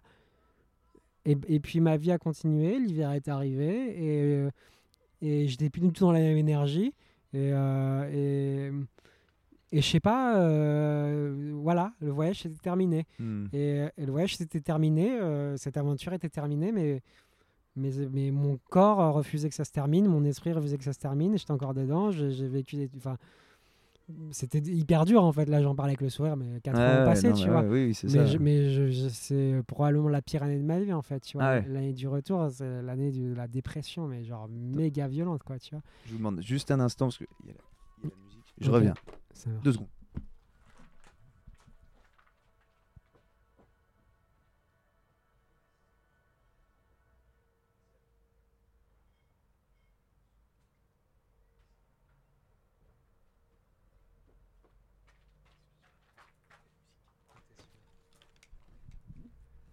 Pardon pour cette interruption, il y avait de la musique en fait, je savais pas si ça s'entendait sur le sur l'enregistrement. Donc ouais, tu donc tu rentres, t'as t'as un an où tu, tu fais quoi? En fait, c'est quoi tes projets là quand tu rentres? Bah après, alors, après le fait que tu es Devenir écrivain. Ah, c'était ça. Ouais, je, je voulais devenir écrivain. Je, je- Plein Tout- temps. Plein ouais, temps. euh, écrire déjà à la suite de mon bouquin, tu vois. Et t'en- t'en- sans indiscrétion, t'en vends combien de ce, de ce livre? J'en ai vendu euh, un, euh, 4000, je crois, 4 Ah ouais. 5000. Ah, Ouais. Parce que le, tu vois, l'écrivain que j'ai reçu euh, précédemment, il en avait vendu 500, c'était un succès critique. Bon, il était suisse, donc Ouais. c'est- je pense à l'échelle de la Suisse. Mais ouais, 500, euh, succès euh, critique. Mais, Et on a parlé beaucoup de ça, et ouais, déjà 4000, c'est. Ouais, faut déjà les bah, vendre les 4000. hein. Ouais, non, mais je suis d'accord. À l'époque, j'étais tellement dans, une, dans, dans, dans, dans les nuages que j'ai été déçu de ce nombre-là, tu vois. Ouais, alors que. Alors que je me rends pas compte, mais enfin, je me rendais pas compte. Aujourd'hui, je me rends compte, mais en fait, ouais, je sais pas, j'étais vraiment dans. J'avais vécu pendant deux ans euh, un succès en enchaînant l'autre, euh, porté vraiment euh, par des ailes. Enfin. Ouais, tu t'en rends pas compte, quoi. Tu, tu planes, quoi. Ouais, T'es- et je, et je- et tout est je me- facile, ouais. Ouais, je me dis, bon, je vais en vendre 50 000 tranquillement, tu vois. Tu penses, tu penses que qui a acheté tes bouquins Les joueurs de poker, les voyageurs? Ouais, bah, j'avais. Ouais, c'est ça. Les Mhm. voyageurs, les joueurs de poker, les gens qui rêvent un peu d'aventure. euh, euh, plus d'hommes que de filles. Plus d'hommes que de femmes. Parce que, en fait, j'ai les statistiques de ma page Facebook. hein, je vois que je suis suivi par genre 75% d'hommes et Ouais. 25% de femmes. donc C'est le côté poker, en fait, tu vois. Ouais. Et euh, voilà, donc c'était à peu près ce, ce genre de personnes-là. Mais euh, ouais, après, beaucoup de gens qui aiment le voyage et l'aventure, évidemment, tu vois. Hmm. Donc là, tu rentres, tu veux devenir écrivain. je veux devenir écrivain. Pour moi, tout est possible, en fait, tu vois. Genre, euh, euh, voilà, euh, genre. euh, et, et, et je suis vraiment, mais en en fait, je suis vraiment dans cette optique-là et je, je le crie à- sur tous les toits et, et, je- et je, je le crie à tout le monde. Les gars, euh, réalisez vos rêves, en fait, tout est Ouais. possible. La vie, c'est c'est fait pour ça, tu vois. Et presque avec de l'arrogance d'ailleurs, enfin, à cette époque, vraiment euh, tellement confiant en moi que ça peut passer pour de l'arrogance. Et, et, et en fait, euh, c'est à ce moment-là que pour la première fois depuis deux ans et demi, je me prends l'échec dans la face, quoi, tu vois. L'incapacité, l'impuissance à faire ce que je veux, tu vois. Et Pourquoi pour, qu'est-ce, qu'est-ce qui. Tu parles d'échec, de, ou en tout cas de. de- Qu'est-ce qui, te, qu'est-ce qui te fait te sentir ça Qu'est-ce- Comment tu Bah, comment t'en conclus que tiens, c'est un échec? Bah, c'est le le simple fait que pendant deux ans, enfin pendant, pendant un an à mon retour, plus ou moins tous les jours ou alors à plusieurs fois par semaine, je me retrouve devant ma feuille blanche et que je commence à écrire et puis euh, et je, et je retourne dans tous les sens le truc et ce que je, ce que je sors c'est nul ou ce que je sors c'est pas intéressant ou ce que du je recul sors- là-dessus ou tu demandes l'avis de quelqu'un? Ou tu le, tu le sens que c'est pas, c'est pas au niveau de ce moi j'en suis pas content Ouais. euh, moi moi j'en suis pas content et et, euh, et ça me va pas alors peut-être qu'en fait je me suis planté et que c'était génial ce que j'écrivais mais j'y crois pas trop tu vois Ouais. mais, mais mais du coup voilà tous les jours cet échec quotidien devant ma feuille blanche et euh, et puis en fait tu vois le rien en fait tu vois Ouais. c'est la, la magnifique dynamique qui n'avait qui n'était pas censée s'arrêter bah qui en fait s'arrête Ouais. c'est possible Ah, voilà. Ça doit pas être. euh, Et t'essayais d'écrire quoi? Bah, la suite de mon bouquin. Ah, t'es- ah, t'as essayé. Ouais. Ah oui, c'était encore sur le voyage? Ouais, parce Et t'as pas, t'as pas trouvé ça. euh, j'y arrivais pas. Alors après, j'ai essayé plein d'autres trucs. hein. J'ai essayé de, de créer des nouveaux blogs, j'ai écrit un article, j'ai abandonné. euh. Tu penses que c'est dû à quoi ça? Parce que ça paraît bizarre que tu es sur, comme tu dis, tu es sur une. Toi, tu es sur une vague, on va dire, tu es porté. Pendant deux ans et demi, tu vis une aventure incroyable. Tu rentres, le bouquin, il a un succès, parce qu'il a du succès. T'expliques ça comment Que tu es, toujours, es plus ou moins toujours la même personne? Ou est-ce que tu penses que c'est le fait de plus vivre euh, l'aventure au quotidien, ça t'a ça t'a plombé et tu t'es dit, bah merde, j'ai plus d'inspiration? C'est un peu un, un mystère. Tu l'as pas encore, tu, tu, sais, pas- tu vois pas ce qui. Si, j'ai des, des hypothèses, évidemment, Ouais. tu vois. euh, c'est comme si j'avais un puzzle, en fait, et que j'avais quelques pièces, mais pour moi, il y a un côté un, un peu mystérieux là-dedans, presque s- métaphysique, spirituel. Ouais. euh, C'est la panne de l'écrivain, quoi. ouais. Ouais, Ouais, mais euh, clairement, bon, il y a le fait que je suis plus en Amérique du Sud. Mais la, vérité, en fait, c'est que déjà, euh, à la fin de mon voyage, j'avais, je, commençais à sécher, tu vois. Je commençais à sécher au niveau de mon inspiration. Alors qu'en plus, j'ai même pas besoin d'inspiration pour écrire ce que j'écrivais, puisque finalement, je racontais ce qui m'arrivait, ouais. tu vois. Mm. Et j'avais encore des aventures à raconter, mais déjà, je le sentais à la fin de mon voyage, je commençais à bloquer. Et en fait, en fait euh, je pense que. Sincèrement, en fait, je pense que ce qui s'est passé, c'est que j'étais plus vraiment aligné avec, euh, avec ce personnage que j'avais que j'avais été en Amérique du Sud. J'étais- plus la même personne. Je, mon, mon esprit continuait à croire que je, je voulais devenir être, je voulais être écrivain, je voulais devenir écrivain, devenir écrivain. mais mais euh, mais c'était plus le cas et la, la suite me l'a prouvé parce que finalement ce qui m'est arrivé Mm. ensuite c'est que j'ai euh, pris une route différente en fait. Je pense que ouais, là, en, en gros, là, que la passion. euh, moi, je, je découvre hein, ton, ton Mm. histoire là maintenant. J'ai l'impression aussi, ouais, peut-être que tu vois, plus ton aventure euh, s'est prolongée. Donc ta première partie de voyage était très intense. Tu l'as peut-être vécu comme ça. Donc c'était facile à retranscrire parce que l'intensité était là. Mm. Peut-être que vers la fin, quand tu disais que déjà que le poker, c'était plus aussi intense, bah, c'est vachement plus dur à retranscrire quelque chose où tu vois, tu vois ce que je veux dire, les sentiments que tu as. Ils sont Ouais. déjà moins forts, alors tu les retranscris, euh, tu les tu peux pas les inventer en fait, les sentiments, dire ah bah ouais là je suis allé, à- tu vois, Mm. moi je vois ça comme ça. Des fois il y a des, des choses, bah tu le vois de toute façon quand, je, quand tu parles de quelque chose qui t'a vraiment à l'époque ému, tu es encore capable d'en parler maintenant. Et c'est vrai qu'au bout d'un moment, peut-être la fin d'un voyage, c'est moins, tu vois, c'est moins. Mais il y a clairement, pardon, il y a clairement un, un côté là-dessus, c'est-à-dire que j'avais été habitué à raconter des trucs très très euh, stimulants, euh, qui avaient été beaux dans ma vie, et puis d'un coup, il, il fallait commencer à raconter euh, euh, l'ennui, la routine, tu vois, Ouais. et bah, euh, j'étais pas capable de trop faire ça, Mm. et euh, il y, a, il y a clairement ce paramètre-là. Et après, euh, j'y pensais là pendant que tu, tu me disais ça tout à l'heure, mais je pense qu'il y a, c'est un, peu compliqué, mais c'est vraiment une idée dont je suis assez sûr, c'est que on a plus, on a plusieurs cerveaux en nous, et je pense qu'on a, on a une sorte de, de bon, un cerveau dans les tripes qui, euh, qui a ses propres intentions et qui croit, enfin qui sait ce qui est bon ou qui veut, quel- qui veut quelque chose, et c'est pas le, c'est pas le même que celui dans, dans ton esprit. Et en fait, psychologiquement, en fait, quand un truc fonctionne bien dans ta vie, ton cerveau euh, supérieur, là, celui de la tête, il a tendance à dire continuons là-dedans. C'est ce qui marche, faisons-le. Mais la vérité, c'est que ce dont ton corps a besoin, parfois, c'est pas la même chose. Et, et je pense que c'est ce, que j'ai vécu un peu durement et, et cruellement, en fait. Je l'ai vécu cruellement parce que j'ai vécu une dépression euh, vraiment terrible. Mais c'est ça, en fait. C'est la contradiction entre le cerveau du haut et le cerveau du bas, tu vois. Et le je cerveau du bas, tu il, C'est marrant que tu parles. J'avais jamais vraiment vu ça comme ça, mais ouais, de. En fait, ton cerveau, il, il, veut, il veut répéter en fait ce qu'il pense te fait plaisir, mais au fond de toi, vraiment au fond de toi, le cœur, les tripes, euh, comme Ouais. tu appelles ça, comme chacun appelle ce qu'il veut, Hmm, ou ton âme ou tout ce que tu veux, en fait, elle, elle te dit bah non, là c'est bon, tu l'as fait, ça faut, ouais. faut trouver un, autre truc qui doit. ouais, Mais tu vois, en fait, le- ça, toi, t'avais. moi, je ça, je, pense l'avoir compris euh, Ouais. euh, plus tard, beaucoup plus tard. Hmm. Et même ce que je te disais au tout début de, de l'émission, à savoir que à un moment, la seule chose que je voulais, c'était de la routine et de la une, Mm. une- une nana stable et, un- et une maison. En fait, ça paraît simple comme ça, mais pour que ça émerge à ma conscience, il m'a fallu plusieurs mois, en fait, tu Mm. vois. Parce que, comme je te dis, le cerveau du haut, lui, il dit non. Euh, T'as réussi de ouf en tant qu'écrivain, voyageur, baroudeur, etc. C'est ça qu'il te faut dans la vie, tu vois.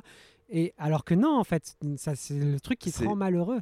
Et, et ça met des mois en fait pour, pour que tu ça comprennes peut, un ça truc peut mettre pareil. des années même. Même des années. Parce ou... qu'en fait, là, ce que tu es en train de dire, et c'est c'est un truc qu'on retrouve souvent quand les gens commencent à se poser des questions, c'est que pendant longtemps, c'est leur mental qui a. hum, Tu vois, c'est la, la rationalité qui leur a dit Mais bah, comme tu aurais pu faire quand tu avais 25 ans, c'est-à-dire tu es architecte, regarde, ça marche bien, tu vas avoir un CDI, puis regarde, ça marche bien, tu vas avoir un appartement, ainsi de suite. Et en fait, ton cerveau te dit que c'est ça. Et ton cerveau, bah, si tu fonctionnes comme mental, il te dit ça. quoi. Hmm. Il te dit euh, ce sera comme ça, puis au Mm. final, euh, tout ce que tu as dans le ventre, dans le cœur, tu, tu le fous. euh, tu le fous aux oubliettes quoi. Et toi t'as eu ouais c'est marrant t'as fait t'as fait les deux t'as fait un peu ouais ouais t'es je passé par que- plusieurs étapes ouais. En fait, enfin, ce, ce concept-là, je l'ai appris aussi beaucoup plus tard, plus tard à, mon re- à mon retour. Ça s'appelle la congruence. La congruence, c'est ta capacité à, à être conscient de ce que tu es en train de vivre. Voilà, pour euh, le dire avec des mots simples. Et ça paraît être, euh, je veux dire, tout le monde te dira, bah oui, je suis conscient que je suis en train de vivre, enfin, de ce que je suis en train de Mhm. vivre.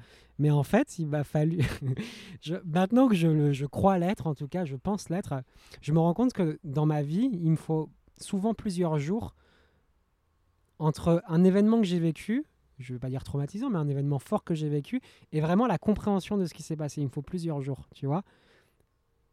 Mais j'estime qu'à l'époque, il m'aurait fallu plusieurs mois, voire plusieurs années, parce que je n'étais pas conscient de ce que c'est que la congruence, tu vois. Et, Congruence, ça, ça, ça rejoint le fait de vivre. Parce que là, je, je découvre, hein, je découvre, et c'est pour ça que d'ailleurs je fais ça, parce que je découvre des Ouais. nouvelles choses. Ça rejoint le vivre le moment présent, être en pleine conscience, de, de, de dire, bah tiens, je vis cet instant-là, il faut que. je pense que c'est... C'est encore un autre Je pense terme. que c'est encore un peu différent de vivre le moment présent parce que tu peux, tu peux vivre totalement le moment présent sans trop savoir ce qui t'arrive, je pense. Hmm. Je pense je- enfin, Là, c'est plus te rendre compte ouais. Par de- exemple, de, l'intensité de ce que tu en vis fait, ou de. je pense qu'il faut, il faut que je trouve des exemples. Ouais, si t'as un- bah, si t'en as un personnel, un truc. Bah, j'en ai, j'en ouais. ai plein, plein, plein, mais j'essaie de trouver un exemple récent, par exemple, tu vois.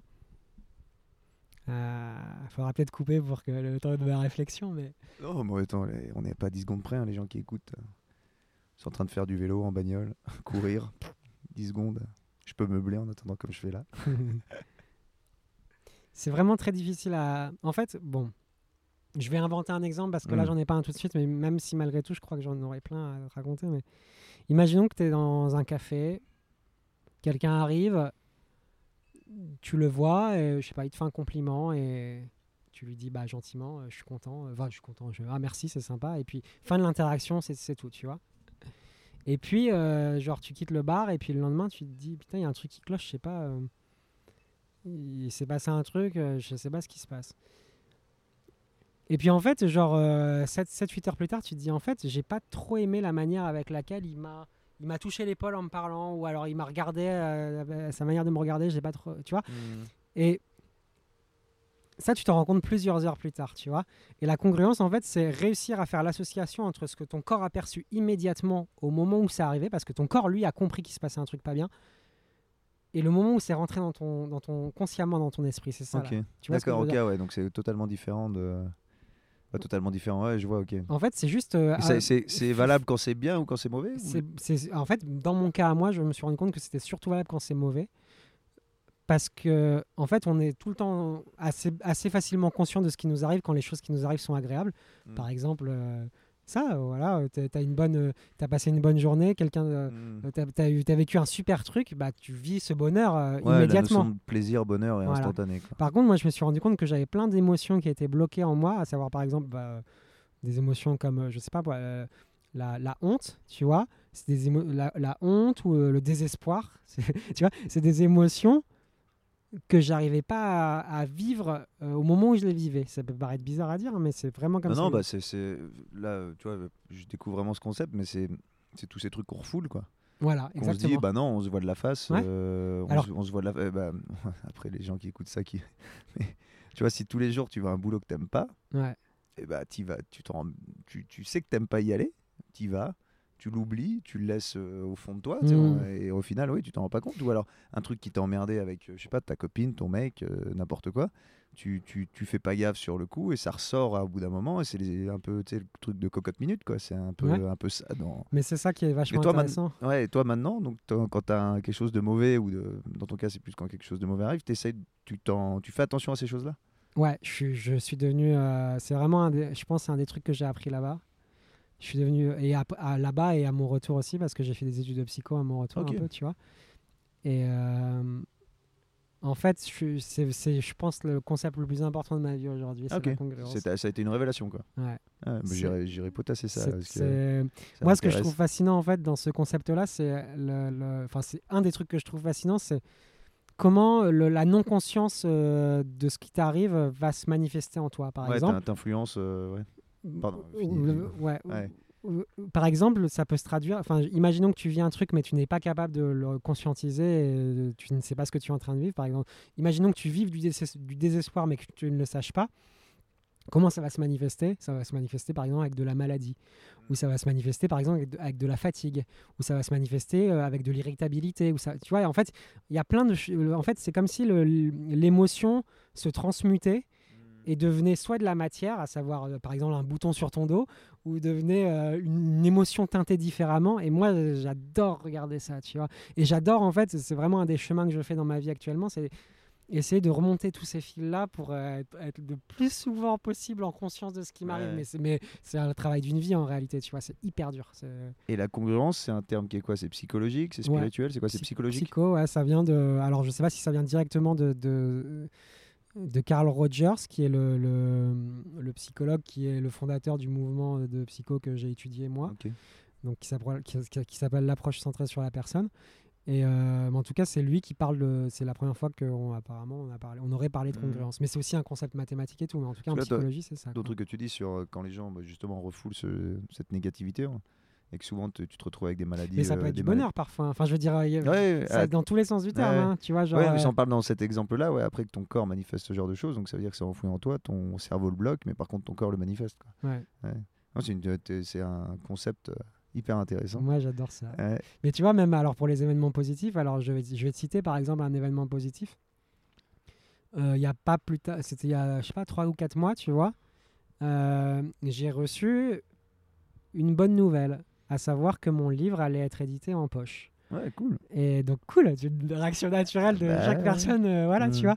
Sauf qu'à ce moment-là, je travaillais depuis euh, quelques semaines à la réédition de mon bouquin à, à titre personnel, tu vois. Donc, ça faisait euh, euh, bien deux mois que j'étais en train de plancher sur la, la maquette et tout de ce, de ce futur bouquin. Et en fait, le moment où on m'a annoncé cette bonne nouvelle, c'était comme si euh, on venait de briser en fait euh, deux mois de projet de travail sur lesquels j'étais dessus, tu vois.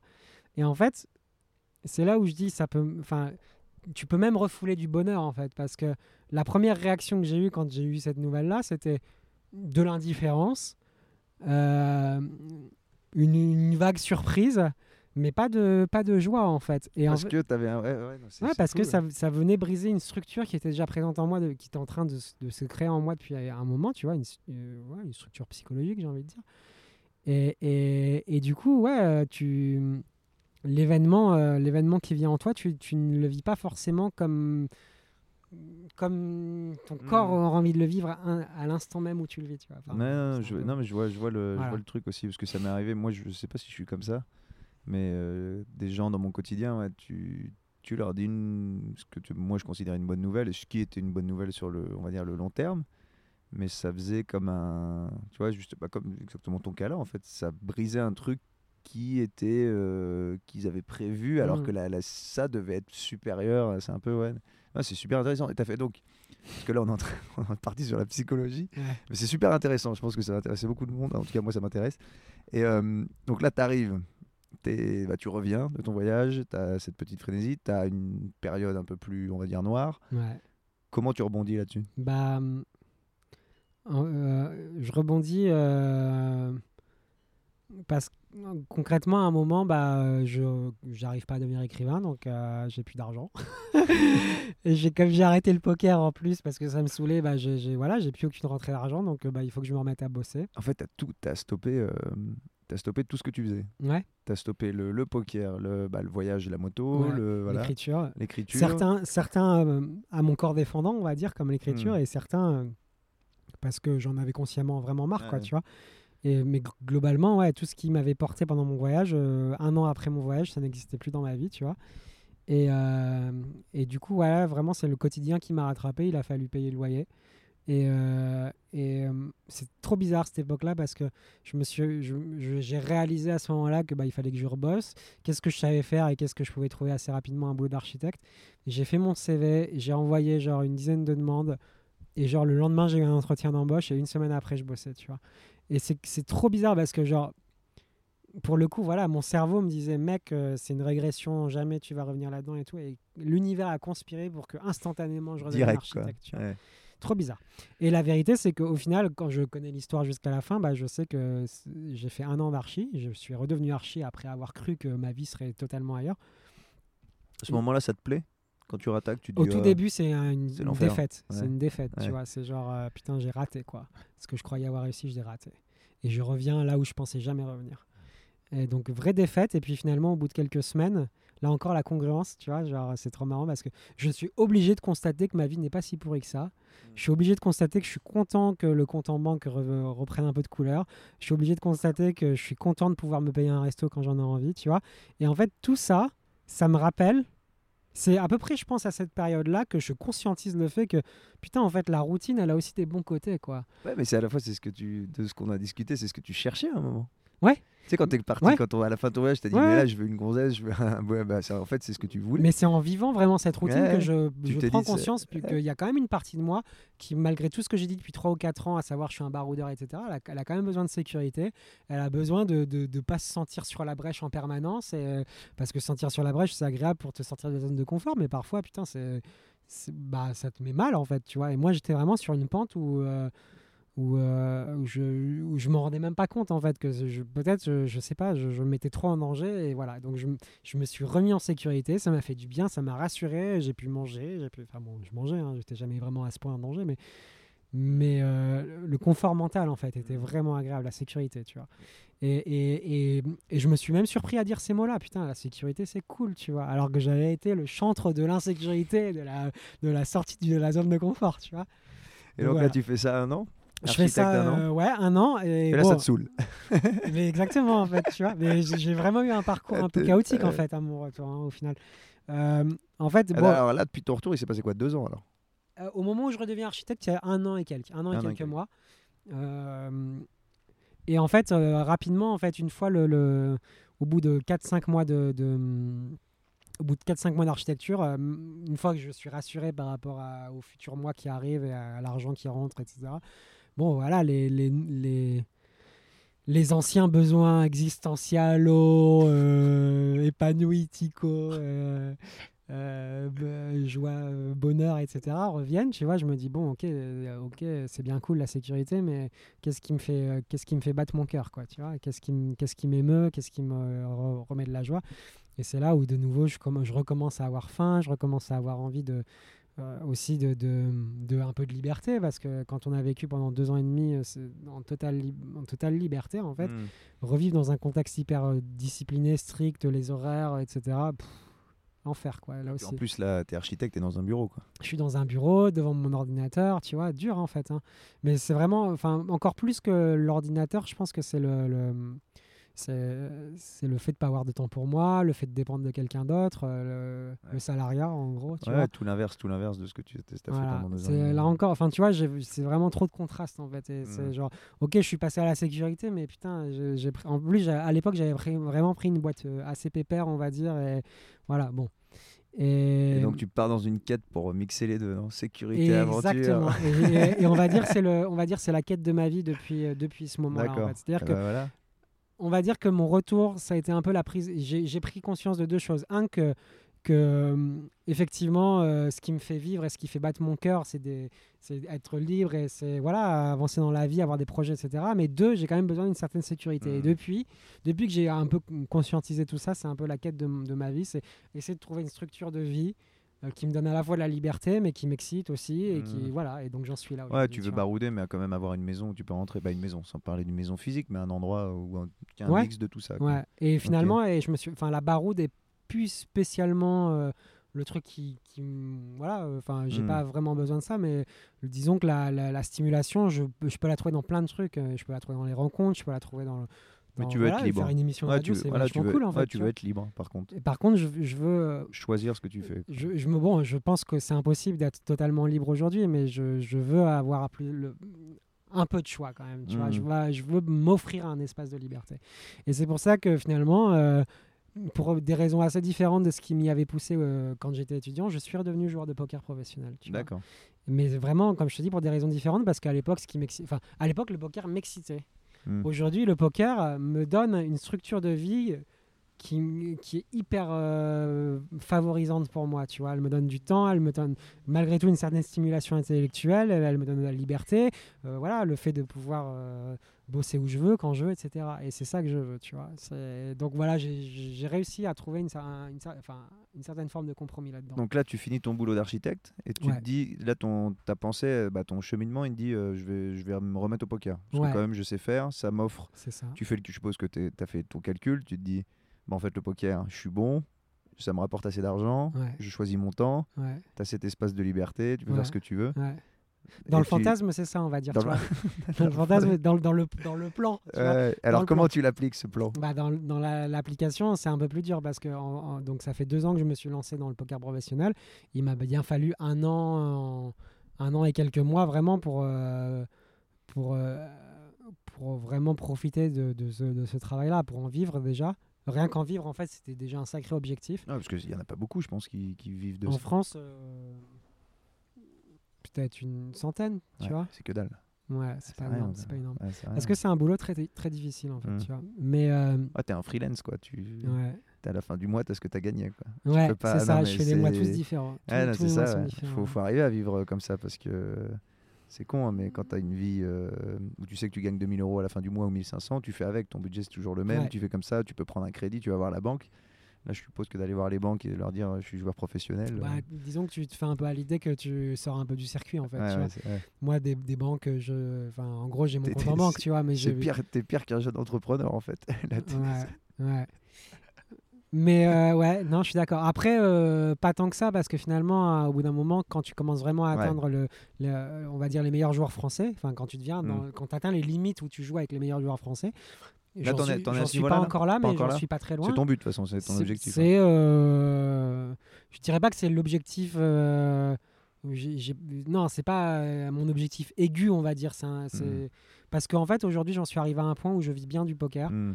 Et, euh, et j'ai assez de liberté et tout. Et euh, on va dire que c'est un but lointain. euh, je, je dirais à deux ans, deux trois ans. Ouais. euh, de vraiment jouer euh, très haut, mais euh, j'ai pas envie d'y mettre trop d'intensité parce que Ouais, j'ai d'autres objectifs parallèles, on va dire. Peut-être que je fais un parallèle moisi, tu me diras, mais on va dire que tu es un joueur de foot professionnel, tu es arrivé au statut de joueur de foot professionnel, Ouais. ce qui est quand même hyper rare aussi d'être sportif Ouais. Je professionnel, pense je suis en hyper D2 rare. là, tu vois. Ouais, voilà, et à la fois tu te dis, bah tiens, si je finis en équipe de France, c'est cool. Ouais. Ça peut être un objectif, Ouais. tu vas tout faire pour, mais à la fois tu sais que c'est ça va être Je difficile. pense et que tu la comparaison, elle est vraiment, c'est exactement Ouais, ça. tu Bah vois. voilà, et tu te dis, bah ouais, bah si je finis en Ligue 1 avec au PSG, Ouais. voilà, je serais, je serais solide. Et puis mais après, sauf qu'en ouais. fait, tu vois, il y a trop de choses qui m'intéressent dans la vie pour que je fasse tu fais pas énormément de sacrifices pour jouer en équipe de France. en Ouais, fait, tu fais vois. pas, tu fais pas de la monopassion quoi. Non. Tu vois, tu as ces, gens-là qui sont capables d'être focus sur un truc et qui d'ailleurs atteignent des niveaux et des sphères que ils sont atteign- c'est atteignable que parce que tu es en mode monopassion. Tu C'est vois. ça. Cristiano Ronaldo, euh, Ouais. il est pas en train de jouer à la console, il est pas en train de jouer au poker, Ouais. il fait foot, foot, foot, euh, conditions Ouais. physiques et tout ça, tu vois, Ouais, pour arriver à ce niveau-là. Quoi. Ouais. Donc, ouais, euh, ouais, toi, t'es pas, toi, t'as envie, euh, tu vois le poker comme un moyen et pas comme une fin, quoi, si je puis dire. Ça t'offre un. Je- euh, ouais. Euh, Bon, c'est pas aussi, euh, c'est pas au- autant que, enfin, j'aime, j'aime le poker, tu vois. Mm. C'est vraiment un, ça, je trouve ça intéressant, quoi. C'est un boulot intéressant, c'est un boulot stimulant, c'est un boulot, même psychologiquement d'en parler, euh, c'est trop intéressant psychologiquement. Mm. Donc malgré tout aussi, j'ai envie de m'investir. Je m'investis là-dedans et je veux dire. euh, Ouais, c'est un boulot passion quand même. Oui, c'est un, un boulot passion. C'est un boulot passion. Mm. Peut-être moins aussi passion que ce que ça a pu être à l'époque de mon voyage, tu vois. Après, t'as vieilli aussi. Et j'ai vieilli, ouais, je suis con, moins ouais. passionné Bah moi-même, je suis moins con. fougueux, Non, tu puis, vois. euh, genre. maintenant, ça devient ton, ton gang, ton gang Ouais, quotidien. ouais, donc, ouais, c'est forcément la passion. elle- Donc je suis quand même content de faire ce métier pour vivre et pour aller faire mes courses et me payer des vacances, tu vois. Enfin, payer les factures. Et en même temps, euh, j'ai besoin d'une vie équilibrée en fait, tu vois. J'ai besoin d'une vie où je fais d'autres trucs, j'ai besoin d'une vie où je voyage un petit peu, j'ai besoin de voilà. Mm. Donc euh, je suis pas, euh, pas j'ai pas du tout envie de faire tous les sacrifices pour devenir Cristiano Ronaldo du tout quoi, tu vois. Et, et par contre, jouer, si jouer en D1, si, ça c'est un, objectif Ah, qui ouais, me paraît cool, tu vois. Donc aujourd'hui, on va dire, je joue en D2 du poker. C'est-à-dire que, bon, pour ceux qui connaissent, je joue en NL200. Bon, c'est, bon bref, seulement pour ceux qui connaissent, ça va leur Ouais, parler. En aura qui écouteront, hein, je pense que tout est tout Voilà, donc suivent, on euh, parle, de la, on parle de la troisième plus grosse limite française, on va dire, plus ou moins. Et, euh, et donc, c'est des montants qui me permettent de vivre, même euh, plutôt bien. hein. Je, fais, voilà, je fais des bons mois, je suis très content. Euh, je commence même à, à coacher certains gars et tout. Enfin, c'est cool, Cool. tu vois. Ouais, ça me donne, là aussi, ça me donne un peu de, de, de- Ça me fait un peu sortir de mon boulot sans m'en faire sortir. Et et- tu, tu- euh, attends, je rebondis là-dessus. Tu, tu continues à écrire des blogs où tu racontes un peu Non, j'écris très très plus peu. Ah, J'ai ça arrêté d'écrire. ouais. Tu penses que tu y reviendras? Bah, Quand tu auras je- atteint un petit niveau, tiens, que ton, Je ton me- avis pèsera peut-être un peu, que les gens t'écouteront, tu penses qu'il y a un petit truc à faire là-dedans? Je sais pas. Ça t'intéresserait que tu arriverais à... Moi, j'ad- j'adore écrire et j'écris encore quotidiennement en fait, mais Ok. je publie rien du tout en fait. D'accord. Et parce que je pense en fait que j'attends d'avoir un projet vraiment euh, aussi, aussi pas, je pourrais jamais trouver un projet aussi exaltant que celui que j'ai trouvé en Amérique du Sud, mais Ah, tu sais jamais. ouais. Non, euh, mais tu sais ouais, jamais. c'est hein. vrai, on Non, mais tu on- imagines, on te propose une émission télé où tu refais ton même truc avec, vrai. une, avec des moyens de ouf, où tu vas ouais, dans tout plein. Ce serait. Bah, tu sais jamais hein, ce qui Ouais, ouais, c'est vrai, vraiment. on ne faut jamais dire jamais, Non, clairement. mais ouais, ouais. C'est vrai que la vie m'a Bah, prouvé sur- que- Non, mais surtout, c'est. Tu sais, t'as quand même écrit un bouquin, t'as voyagé, t'as- tu joues au poker, t'as un profil quand même qui, qui peut attirer plein de gens, comme Ouais. c'est- comme c'était le cas de ton bouquin, tu vois. Ouais. Tu t'y attendais pas et puis boum, c'est sorti raison, de nulle part. t'as Donc, raison, euh, toujours croire en ses rêves. et donc, ouais, tu. Donc ouais, donc euh, l'écriture, c'est vraiment resté un, un des outils de ma vie en fait, tu vois, un des trucs les- vraiment les plus importants dans ma vie. Mais j'ai, euh, ouais, j'ai pas envie de, de, de- j'ai pas envie de raconter. euh, à part là, je le fais avec toi euh, parce que Mm. c'est une discussion et c'est super cool. Mais j'ai pas envie de d'écrire un, un blog là-dessus. J'y ai pensé, hein, sérieusement. Ouais. Raconter la vie d'un joueur de poker professionnel, c'est intéressant au final. Mhm. Pourquoi ça pas pourrait intéresser du monde. Ça en tout cas, tous les joueurs déjà, tous les joueurs de poker. Ouais. Est-ce que tu as Mhm. envie de le faire? Si t'as pas envie de le faire, il faut s'en foutre. Bah ouais, on va raconter ça avec les, les, les bons côtés, les mauvais côtés, parce que Mm. bon, malheureux- malheureusement, il y en a aussi plein des mauvais côtés, mais bon.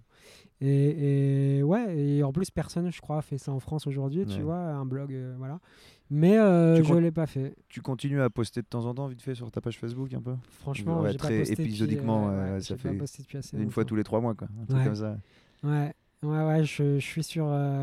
Tu vois, la congruence, là encore. euh, la- ma, ma congruence m'amène à. Donc, mon cerveau, il a envie. Hein, il dit, ouais, ça serait cool de leur donner des news de temps en temps. Et puis, euh, quand je me mets devant ma feuille, non, c'est Ouais, pas le moment. Ouais, c'est pas. Je, je cherche même plus à juger ça, en fait. Tu vois, c'est mon ventre qui me dit ça. Alors, Mm. je lui dis, ok, d'accord. Et puis, on verra peut-être dans deux mois s'ils ont envie, De- quoi, tu vois. Là, c'est, moi, ça m'intéresse depuis, depuis ton voyage, en fait.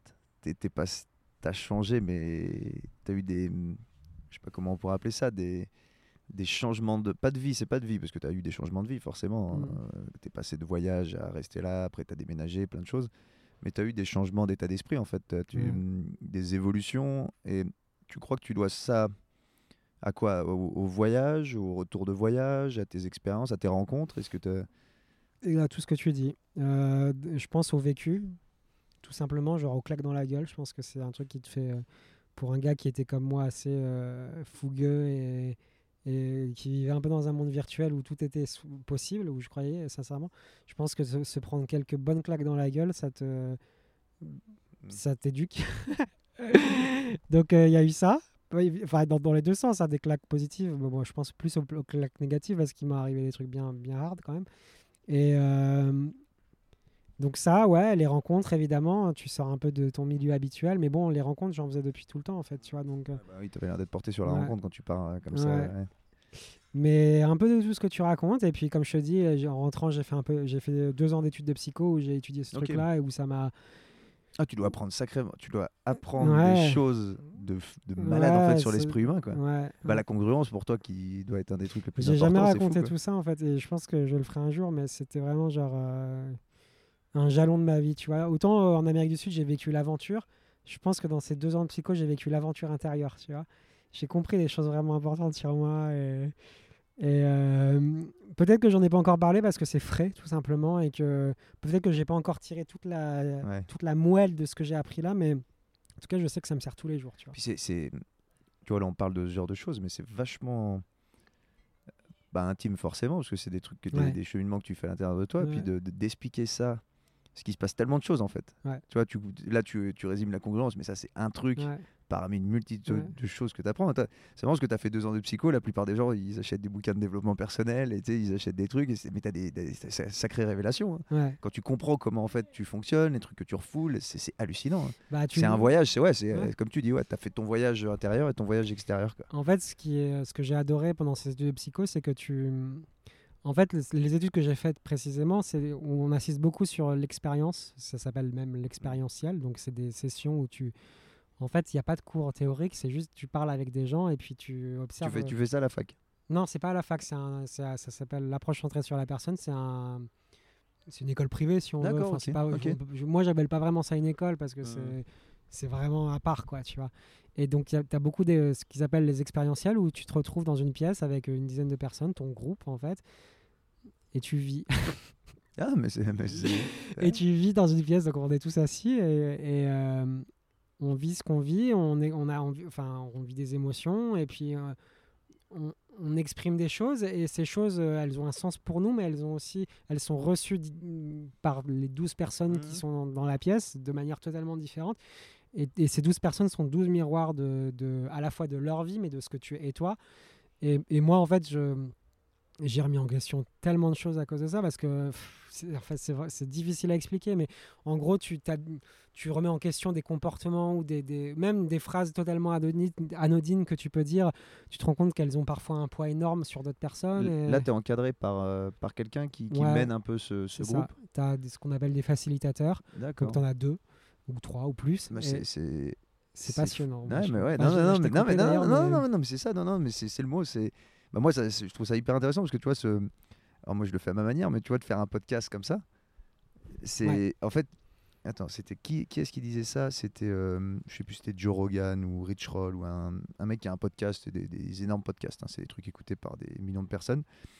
Et euh, il me disait, ouais, je fais un podcast et en fait, euh, tout ce que je fais, c'est euh, d'avoir une conversation euh, intéressante, passionnante avec quelqu'un pendant trois heures. Et je sais plus, c'est sa femme qui lui dit, mais tu te rends compte que c'est génial ce que tu fais parce que plus personne fait ça en fait. Tu vois, plus personne fait Ouais, ça et en fait ouais. là, moi, quand tu vois, là, les discussions, là, c'est pour moi, ça c'est pas une insulte hein, aux autres, mais là, le- ce podcast, il va être hyper intéressant. Tu vois, hyper intéressant parce que justement, on soulève des, des questions. Et moi, je fais ce podcast pour justement apprendre de, des gens, en fait, échanger, Mhm. avoir de ce que tu échanges avec tes potes, échanger avec ta famille, mais t'es jamais. euh, tu vois, on se connaissait pas, tu, tu me parles de ton voyage, de choses comme ça, des choses, c'est hyper intéressant. Et c'est des choses, tu les sors pas sans problème, mais c'est une vraie conversation sur un sujet précis qu'on n'aurait peut-être jamais abordé autour d'une bière. Tu vois. Et, doute, et ouais. toi, ce que tu as fait en fait euh, dans ton groupe euh, félicitateur, c'est que pareil, tu peux dire plus ou moins ce que tu veux, tu Ouais. sors des choses Ouais. que tu t'aurais pas dit à ta famille, pas à parce que tu aurais été jugé, parce que Ouais, c'est souvent ça le problème, c'est que tu es jugé. Là, moi, c'est un truc avec le podcast, c'est que mes potes écoutent, tu vois, ma famille écoute, et des fois je dis des trucs, et je dis, Ah, putain, ils, apprennent des choses sur moi, et moi j'apprends rien sur eux, tu vois, et tu te livres. Et toi, dans ton groupe, c'est génial, parce qu'en fait, tout le monde est là.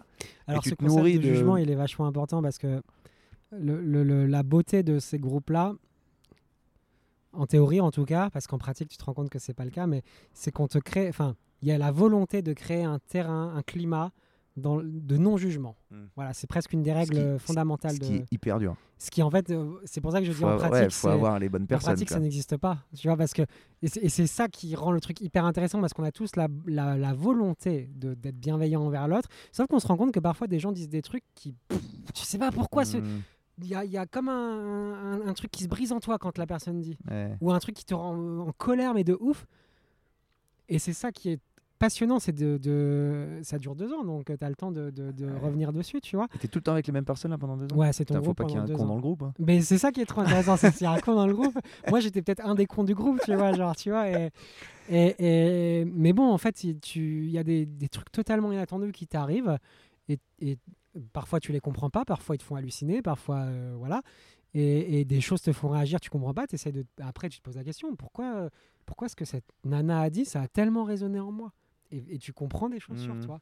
Et moi, j'ai vécu ça pendant deux ans où j'ai. Ça devait eu- être fou. Ah, mais Et c'était combien d'heures Tu faisais quoi? Tu faisais alors, c'est des expérientiels, ça dure euh, entre, en- entre 3 jours et 7 jours. Trois- Attends, et c'est attends, 28 jours par an en fait. 28 jours par an? Voilà, donc c'est Ok. 3, T'enchaînes trois 3 jours. Tu, tu 3 fais jours, 4 trois jours. jours, euh, genre 7 heures par jour pendant voilà, 3 jours. c'est ça, ouais. Ok. Mais c'est intense. Hein. Ah bah tu mets très très intense. 21 heures avec les mêmes personnes à parler de choses. euh, Ouais, ouais. Et euh, mince, je voulais, je voulais rebondir sur ce que tu disais. Ouais, ouais, et quand, tu- quand tu es comme ça, comme tu dis, tu as des choses que, tiens, que- une fille dit quelque chose, pourquoi ça, ça te perturbe? Est-ce que à la fois, et je pense, moi je pense que ça doit être le cas, parce que c'est mon cas là quand, quand je te parle, quand je parle avec des gens, une des grosses étapes, c'est de se mettre, en fait, c'est de changer ta perception, en fait. Parce que, tu vois, moi en tant qu'individu, j'ai mes, mes, jugements, j'ai mes valeurs, j'ai mes choses comme ça. Et puis, par exemple, tu vas me dire un truc, je vais penser, mais putain, il me dit une sacrée connerie, euh, Jonathan, là, je suis pas du tout d'accord, moi, Mhm. de ma perception. Est-ce que tu penses que ça, ça t'a ouvert à te dire, bah tiens, faut que je me mette, en fait, tu vois, moi, je me mets à ta place. Et avec ce que tu as vécu, je peux arriver à comprendre des Non. choses que j'aurais pas compris oui. avant? Oui, euh, oui et non en fait, parce que ce, que ce qui est vachement important aussi, c'est que ça. Enfin, après, ça dépend des personnalités, parce que peut-être que pour ta personnalité, c'est quelque chose qui, qui t'aiderait. Mais moi, moi, j'avais plus une personnalité où justement rentrer en désaccord était un problème pour moi, tu vois. Et j'ai C'était appris. un problème dans quel sens? Bah, c'était. euh, ça, te, ça te- J'aimais pas, être- j'aimais pas manifester un désaccord avec quelqu'un. J'étais tout le temps. euh, C'est pas que j'étais tout le temps d'accord, mais j'étais, D'accord, J'aimais t'arrivais- pas le conflit déjà, tu vois. Ok. J'aimais pas rentrer en conflit avec quelqu'un et, j'étais pas le genre de gars à pouvoir dire très ouvertement et très simplement ce que tu viens de dire. ça- je suis en désaccord avec ce que tu viens de dire parce que. Ok. Ah bah on est. Et, ça, et ouais. je pense que dans mon esprit, ça pouvait générer de la. La, euh, Enfin, c'est quasiment sûr en fait que ça générait une sorte de. Cette personne-là va mal le prendre, Hmm. euh, ne va pas m'aimer. Bon, voilà, on a des trucs ouais, fondamentaux, entre guillemets, tu vois. Et, et je, je refusais, enfin, ouais, j'aimais pas l'idée, sur certains aspects, parce que c'était pas vrai partout dans toute ma vie, mais sur certains aspects, je ne voulais pas euh, ne pas être apprécié, tu vois. Ça a changé ça maintenant T'arrives à. Et bah oui, en fait. Parce qu'en euh, fait, ça rejoint ton. En fait, t'apprends juste à avoir confiance en ce que tu, euh, ce que tu vis et ce que tu. Ouais. Mais ça rejoint. ben, Comment t'appelles? J'ai oublié le terme. Moi, je suis un gland. La congruence? Bah oui. Parce Bah qu'en ouais. fait, quand tu veux t'éviter, t'éviter le fait de, de t'éviter une mauvaise sensation, plus ou moins, Ouais. en étant soi-disant mal aimé, alors que c'est pas Ouais. le cas. Ou. Ah ouais. Ah, Mais en fait, enfin, tu déjà, euh, t'apprends aussi un truc, c'est que t'apprends que tout est valable en fait. C'est assez bizarre ce que je vais te dire, mais Bah non, tout, explique. ce- tout ce qui vient en toi est valable. Ouais, faut pas le Alors- refouler. Ouais. Euh, C'est même pas une question de faux pas ou quoi, c'est que tout ce qui vient en toi est juste. Et hum, en fait, ce qui est, ce qui est assez euh, subtil, en fait, c'est que hum, dans la société dans laquelle on vit, avec l'éducation qu'on a, on intègre une sorte, enfin, un, un très, enfin, un très grand nombre d'automatismes, euh, de, de, de, de comportements, de, ou même simplement de mode de vie en société, pardon, Mm. de mode de vie en société où euh, il y a des règles implicites, on, on s'en Mm. rend même plus compte en fait, mais il y a vraiment plein de règles implicites qui gèrent notre quotidien et notre, notre interaction sociale. Et en fait, euh, ce que moi j'ai appris, c'est que par exemple, euh, dans tel milieu où il est communément admis d'être telle personne et de se comporter de telle manière quand on dit telle chose, ce qui vient en moi et qui est immédiatement, ce qui peut être Mhm. immédiatement, refoulé par mon éducation, etc., bah, ce qui vient en moi est quand même valable et j'ai le droit de le vivre. Et, et non seulement j'ai le droit de le vivre, mais j'ai le droit de le, de le sortir et faut- de le dire à l'autre. Ouais, il faut vois. le vivre. Il faut, il faut le. euh, j'avais justement écouté un podcast là-dessus qu'il faut, faut pas. En fait, même tes émotions négatives et tout, faut pas les refouler, faut pas les, faut pas les enfouir. Et oui, tu as le droit d'être comme ça. C'est comme tu dis, c'est valable. Après, ça fait partie de ta personne. Selon- Et c'est ce qui te construit aussi. ouais. Après, il y a, y a un autre truc qui. Enfin, il faut pas non plus être absolument radical parce qu'il y a des situations de survie où. euh, euh, Et puis de, de- de- de vie en ou société. de vie en pas- société où tu es dans un taf et ce taf est extrêmement important pour toi. En fait, il y a des histoires de poids. Mm. C'est-à-dire que, ok, c'est important d'être bien dans sa peau, mais peut-être qu'avoir un taf, euh, c'est quand même plus important qu'être bien dans sa peau aujourd'hui à 14h22, tu vois. Oui, Donc- puis ça dépend de l'intensité de la chose. Ouais. Tu vois Ouais, ça dépend de exactement. l'intensité de la chose. Si on Ouais. prend. euh, euh, pareil, dis-moi, parce que euh, moi je parle comme ça, il faut me dire aussi quand je dis des conneries. Vas-y. Mais tu vois, si tu prends, on parle du travail, dans le monde du travail, tu vois, tout ce qui a été refoulé, euh, tu vois, le mouvement MeToo maintenant, avec euh, bah, le, Mhm. le harcèlement sexuel, tout ce qui a été refoulé, qui était toléré Ouais. avant parce que c'était plus important que ton Ouais. taf et que ta situation, bah maintenant, les, les standards ont des- sont descendus. Bah maintenant, tu as, une main au cul, bah, tu peux le dire, il faut le Mhm. dire. Tu vois, Mhm. et, et avant, tu pouvais pas. Tu vois. Et c'est ça, en fait, c'est ton truc, il est valable, c'est juste qu'avant, le curseur, il était un peu plus Le élevé. quoi. curseur est différent, ouais. Ouais, Ouais. Et euh, Et il y a un- un- un- juste un deuxième aspect, c'est que la congruence aussi, elle fonctionne euh, de manière complexe. C'est-à-dire que tu peux, tu peux très bien vivre au même instant deux sentiments totalement contradictoires. Ça, c'est vachement intéressant aussi. C'est-à-dire que tu peux à la fois euh, éprouver de la rage et de la gratitude. Et, et c'est pas incompatible, tu vois. Je veux dire, tu... Ça, t'as as des. Ouais. Ça paraît... Non, bon là j'ai vraiment sorti Ah, l'exemple extrême, mais genre Oui, tu, non, tu ouais. peux à la fois éprouver euh, à, à 22% par exemple. c'est le euh, sadomasochisme. ouais, tu te fais mal, Ouais, mais, ça fait du bien. Carrément, ouais. Mais c'est des émotions qui sont Oh, complexes c'est en fait. c'est ça mais qui est intéressant. C'est que tu peux, tu peux vivre une petite émotion. euh, À, vingt- euh, à 15%, tu peux vivre euh, genre de la colère, euh, de la colère, et puis en même temps, à 85%, une sorte de volonté de contrôle parce que euh, tu veux pas perdre les pédales sur tel Hmm. truc. Au poker, c'est hyper fréquent en fait. Enfin, Ah ouais. Au poker, c'est hyper fréquent. Ah, tu que- retrouves ça au poker ouais, le- c'est typiquement la concurrence, c'est un outil que j'utilise aussi au poker où je me dis, euh, ok, euh, je suis obligé d'être stable mentalement euh, pendant cette session parce que cet adversaire est extrêmement fort et je peux pas me permettre d'avoir le droit à l'erreur, mais j'ai quand même le droit de ressentir la frustration que je viens de vivre à l'instant parce qu'il s'est passé tel. Ouais, ouais. euh, Enfin. on- on, les- ouais, tout n'est pas, tout est compatible en fait, et tout est, tout se mélange et tout. Ouais, c'est complexe. C'est psychologique le, le poker. Ouais. Euh, donc on en était où On en était. Tu fais ces. Qu'est-ce que. Bah alors non, on va faire- on est à combien de temps là? 1h24 tranquillement. Euh, donc actuellement, Oui. si on fait le point sur ta situation actuelle, Oui. donc tu as fait tes deux ans de, bah, de un peu de psychologie là. Ouais. tu as arrêté architecte, tu t'es lancé joueur professionnel, Ouais. tu pars de Lille, De quoi je de parle? Lille, de Lille. euh, Oui, je suis parti de Lille il y a un an. à peu Il y a un an, ouais, donc tu es venu t'installer à Annecy et maintenant tu es donc joueur professionnel. C'est ça. Et c'est à plein temps. T'as Ouais. pas d'activité annexe, rien. si, bah, je fais du sport. je fais oui, non, mais voilà, non, mais Ouais. tu vis ta vie, Non, euh, ouais, mais t'as mon pas de. ok. activité, c'est le poker. Ok, ok, Ouais. d'accord. Donc tous les mois, euh, c'est, c'est- je t'avoue que c'est une certaine fierté en fait, parce que tous les mois, bah, je paie mes impôts euh, parce que je suis auto-entrepreneur, tu vois. Ah oui, tu es auto-entrepreneur Ouais. en poker. Ah, oui, ah ouais, ah ouais, donc t'es vraiment ouais, t'es Ah, je entrepreneur. suis- j'ai mon statut et Ah tout, ouais, tu donc t'as quand même des. Oui, mais je suis con, mais d'un côté, oui, tu, tu déclares tous tes trucs. Je déclare tout. tout, hein. Donc ta banque, au bout. Quoi. Ouais, ouais, dans, ton- dans ta banque, au bout d'un moment, elle aura tes, tes trucs annu- annuels, quoi, tes, Ouais. tes chiffres. donc. Ah, Ah bah oui, ah oui. Au final, c'est marrant parce que regarde, tu, re- tu te retrouves encore. La situation un peu que tu aurais voulu avoir peut-être à un certain moment. C'est marrant, tu, bah, tu vois, d'être joueur de poker professionnel, Ouais. c'était ton ambition il y a, a peut-être 4 ans. Après, Ouais. tu as eu l'écrivain, puis Ouais. finalement, tu retrouves ce truc-là de joueur professionnel. Mais, quoi. j'ai- mais comme je te disais, j'y suis revenu euh, avec des moteurs différents. Des, des- Ouais, c'est ça. Voilà, et, et donc voilà, aujourd'hui, euh, j'ai passé vraiment des, une année, donc ça fait deux ans que je me suis relancé là-dedans. J'ai passé une année vraiment très très dure, ou l'année de, de réapprentissage, on va dire, parce Mhm. que entre mon voyage et entre, entre en fait, en, en gros, entre jouer au poker en Amérique du Sud, un peu comme un jeu avec des Sud-Américains au casino, et puis devenir euh, un, un professionnel online en France en 2019, il y avait, enfin, je m'en rendais pas compte à l'époque, Mhm. mais il y a un niveau de difficulté qui est Ouais. immensément différent, tu vois. Donc j'ai passé, j'ai passé un an à, on va dire, à galérer, à, à vivre des nuits blanches et tout, à essayer de, de, de, réussir cet objectif que je m'étais fixé et qui était vital pour moi parce que je me voyais plus retourner à l'archi.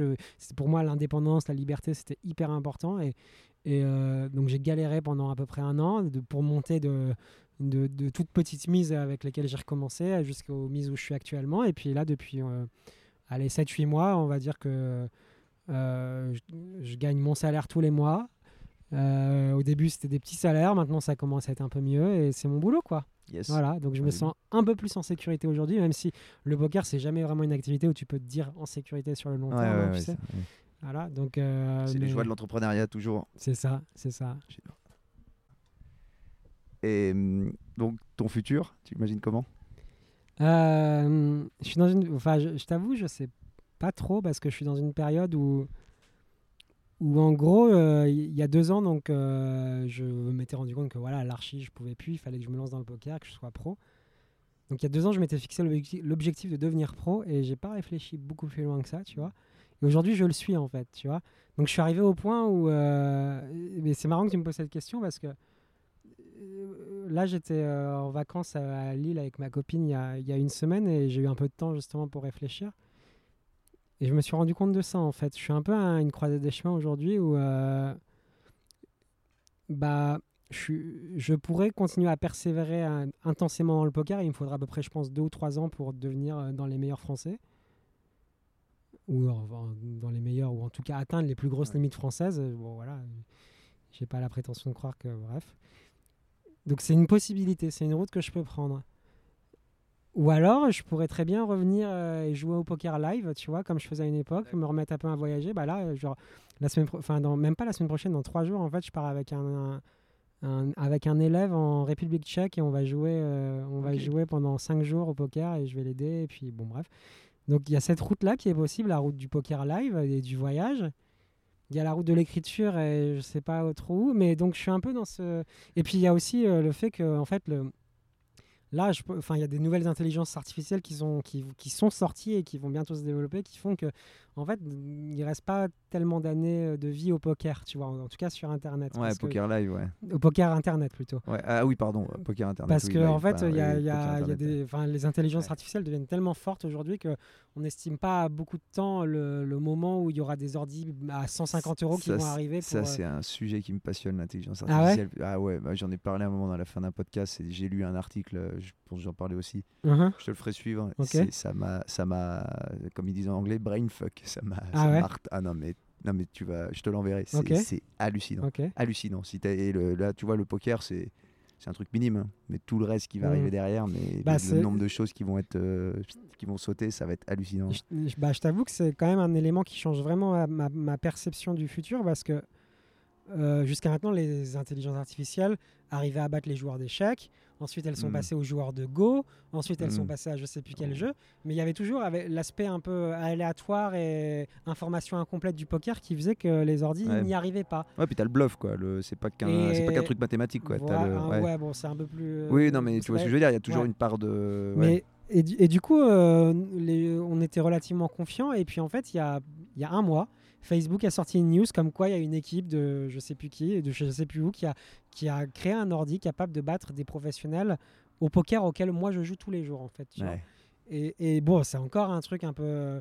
On parle d'une équipe euh, qui a été financée hyper, euh, hyper cher et tout, probablement du MIT ou je sais pas de où. Donc c'est loin, mais je veux dire, le jour où ce truc-là arrivera, il coûtera pas cher et pourra être utilisé par n'importe qui, on n'en est pas, on en est à on deux ou est pas trois si ans. loin tu parce qu'en fait, plus, plus une société est développée, plus elle se développe vite. Bah oui. Et avec la loi, Ouais. je sais plus, c'est la loi de Moore, je crois, en informatique. C'est Mhm. exponentiel tous les deux ans. Ça veut dire que un ordinateur qui a, je sais pas, 4 Go de RAM, bah, dans deux ans, il en a, il en a 8. Tu sais, Ouais. ça double, ça double, ça double. Et en fait, là, plus ça va, plus ça double, bah, plus tu as des niveaux de performance qui sont hallucinants. Et l'intelligence artificielle va. Quand tu vois maintenant ce qu'arrive à faire les, té- bah, les intelligences artificielles pour les visages, machin, créer des, des- ils arrivent à créer un visage Ouais. humain à partir de rien maintenant, Ouais. alors qu'avant c'était un assemblage. C'est hallucinant. Mais je t'enverrai le truc. Ok. Euh, ouais, donc là, pour... et puis, oui, un autre truc aussi, dans le, le magazine Les Others, je sais pas si d'entre vous co- connaissent, tu peux que t'abonner, je crois pas que tu le trouves dans, dans le commerce. Et ça, ça t'intéressera aussi, j'essaierai de faire des captures d'écran, de te l'envoyer. C'est euh, la fin de l'illusion de l'histoire, en fait. De dire que quand tu crois, par exemple, je dis pas que c'est ton cas, mais moi, ça pouvait être. bah, c'est le cas un peu de tout le monde, en fait. Quand tu te dis, euh, non, mais ça, ça y est, maintenant, je, je sais qui je suis. Tu vois, je sais qui je suis. En fait, tu te rends compte que le seul truc qui change tout le temps, c'est toi. Et qu'en fait, tu vois, actuellement, tu dis, ouais, joueur pro, puis ça se trouve, dans trois ans, bah, tu vas vouloir être euh, skipper sur un voilier, t'en sais rien. Uh-huh. Et qu'en fait, le seul truc qui change, c'est toi. Donc, ça sert à rien de faire. euh, en fait, si tu as des envies maintenant, faut les faire maintenant, ce que tu as fait, tu vois. Et que faut jamais trop prévoir. Et le bon exemple, c'est quand tu vois, euh, par exemple, tu vas dans ta chambre d'ado, tu sais, t'avais des Mmh. posters de musique Mmh. de merde, et puis là, Mmh. tu as 20 ans, tu vois, t'es arrivé à 20 ans, tu dis, non, mais maintenant, c'est bon, j'écoute plus ces merdes, j'écoute ça, et machin, c'est bon, maintenant, c'est mon style. Et puis après, quand tu as 25 ans, 30 ans, tu dis, putain, mais j'écoutais ça quand j'avais 20 ans, tu vois, tu vois Mmh. le truc Ouais, ouais. en fait, tu, tu changes tout le de temps, hein, tu changes tout le temps. Et donc, faire des plans, tu vois, de dire, euh, bah tiens, je vais attendre 5 ans, puis je ferai ce fameux tour du monde, ce que la plupart des gens font. Finalement, ils le font jamais, parce que 5 ans après, leurs envies, bah, c'est d'avoir un gamin, Hmm. et ainsi de suite. Tu vois, Mm. Tu vois le truc? Mais je, te, je te ferai suivre ça aussi. Bah, mais je me le mettrai même pour tout le monde. L'article, c'est pas un article, c'est un truc, je, je crois que j'ai mis 40 minutes à le lire. C'est un, un truc en anglais. C'est génial sur l'intelligence artificielle. Et c'est cet article des, des Others qui est assez fou. D'ailleurs, ça parle d'aventure. Je, te- je, sais- je sais pas à qui je l'ai prêté le magazine, mais sinon je te le filerai. C'est passionnant aussi. Ok. Puis voilà, et puis je vais te poser une dernière question. Si tu, si avais si tu devais refaire les choses, tu le Mm. ferais de la même manière? Waouh. Euh, Je pense que je ferais des études euh, littéraires au lieu de faire des études de, de, de Ouais, mais à maths. la fois, attends, t'aurais peut-être pas trouvé du boulot. Euh, tu temps, vois, c'est ce ouais, ça, quand- t'aurais peut-être pas, tu vois, Ouais. ça t'aurait peut-être pas écœuré. Peut-être que j'aurais pas eu de frustration et que j'aurais pas eu du coup ce moteur immense qui m'a poussé à partir en Amérique. Ouais, ouais, le- souvent l'échec. euh, Tu sais, je, je sais plus euh, si c'est bouddhiste ou quoi, mais euh, il y a- il y, a cette euh, phrase qui dit que tout ce qui a eu lieu a eu lieu parce que c'était juste, ça devait arriver, Mm. tu vois. Donc, euh, en fait, je- ce que moi, mon fantasme, c'est de revivre les choses que j'ai vécues avant, mais en sachant ce que je sais aujourd'hui, tu vois. Là, je me dis, putain, mais je raison. Ouais, mais tu, je- les, tu le saurais pas, tu vois. Si tu, tu vois, si tu vis pas les choses que tu as vécues, tu Oui. pourras pas savoir les choses que tu sais maintenant. Mais oui, mais Ouais. tu vois, genre. C'est une question à la course. Quand je hein, regarde le petit con facile, que j'étais euh, à Ah, 18 oui. ans, tu vois, je me dis, mais gars, t'aurais pu tellement faire des trucs de ouf en fait. Bon, voilà. Donc, T'es euh, Tu t'es pas si mal débrouillé quand même, je pense. T'as ouais, quel âge maintenant 30 32 ans. 32 ans, ouais, t'as t'as 32 quand même ans. fait pas mal de choses, je pense. C'est vrai que quand tu regardes avec le recul, Bah oui, en mal. 10 ans, ça va, t'as Mm. bien. Bon, Mm. Euh, c'était super cool. Bah, J'ai moi adoré ce podcast. J'espère que les gens adoreront. Pas, c'est bien, on a parlé de, de voyage, de plein de choses, de psychologie. Ça, c'est un des trucs qui me passionne aussi, le cerveau humain. Voilà. Merci encore, Jonathan. bah, Et puis à toi. bientôt. Salut. Salut.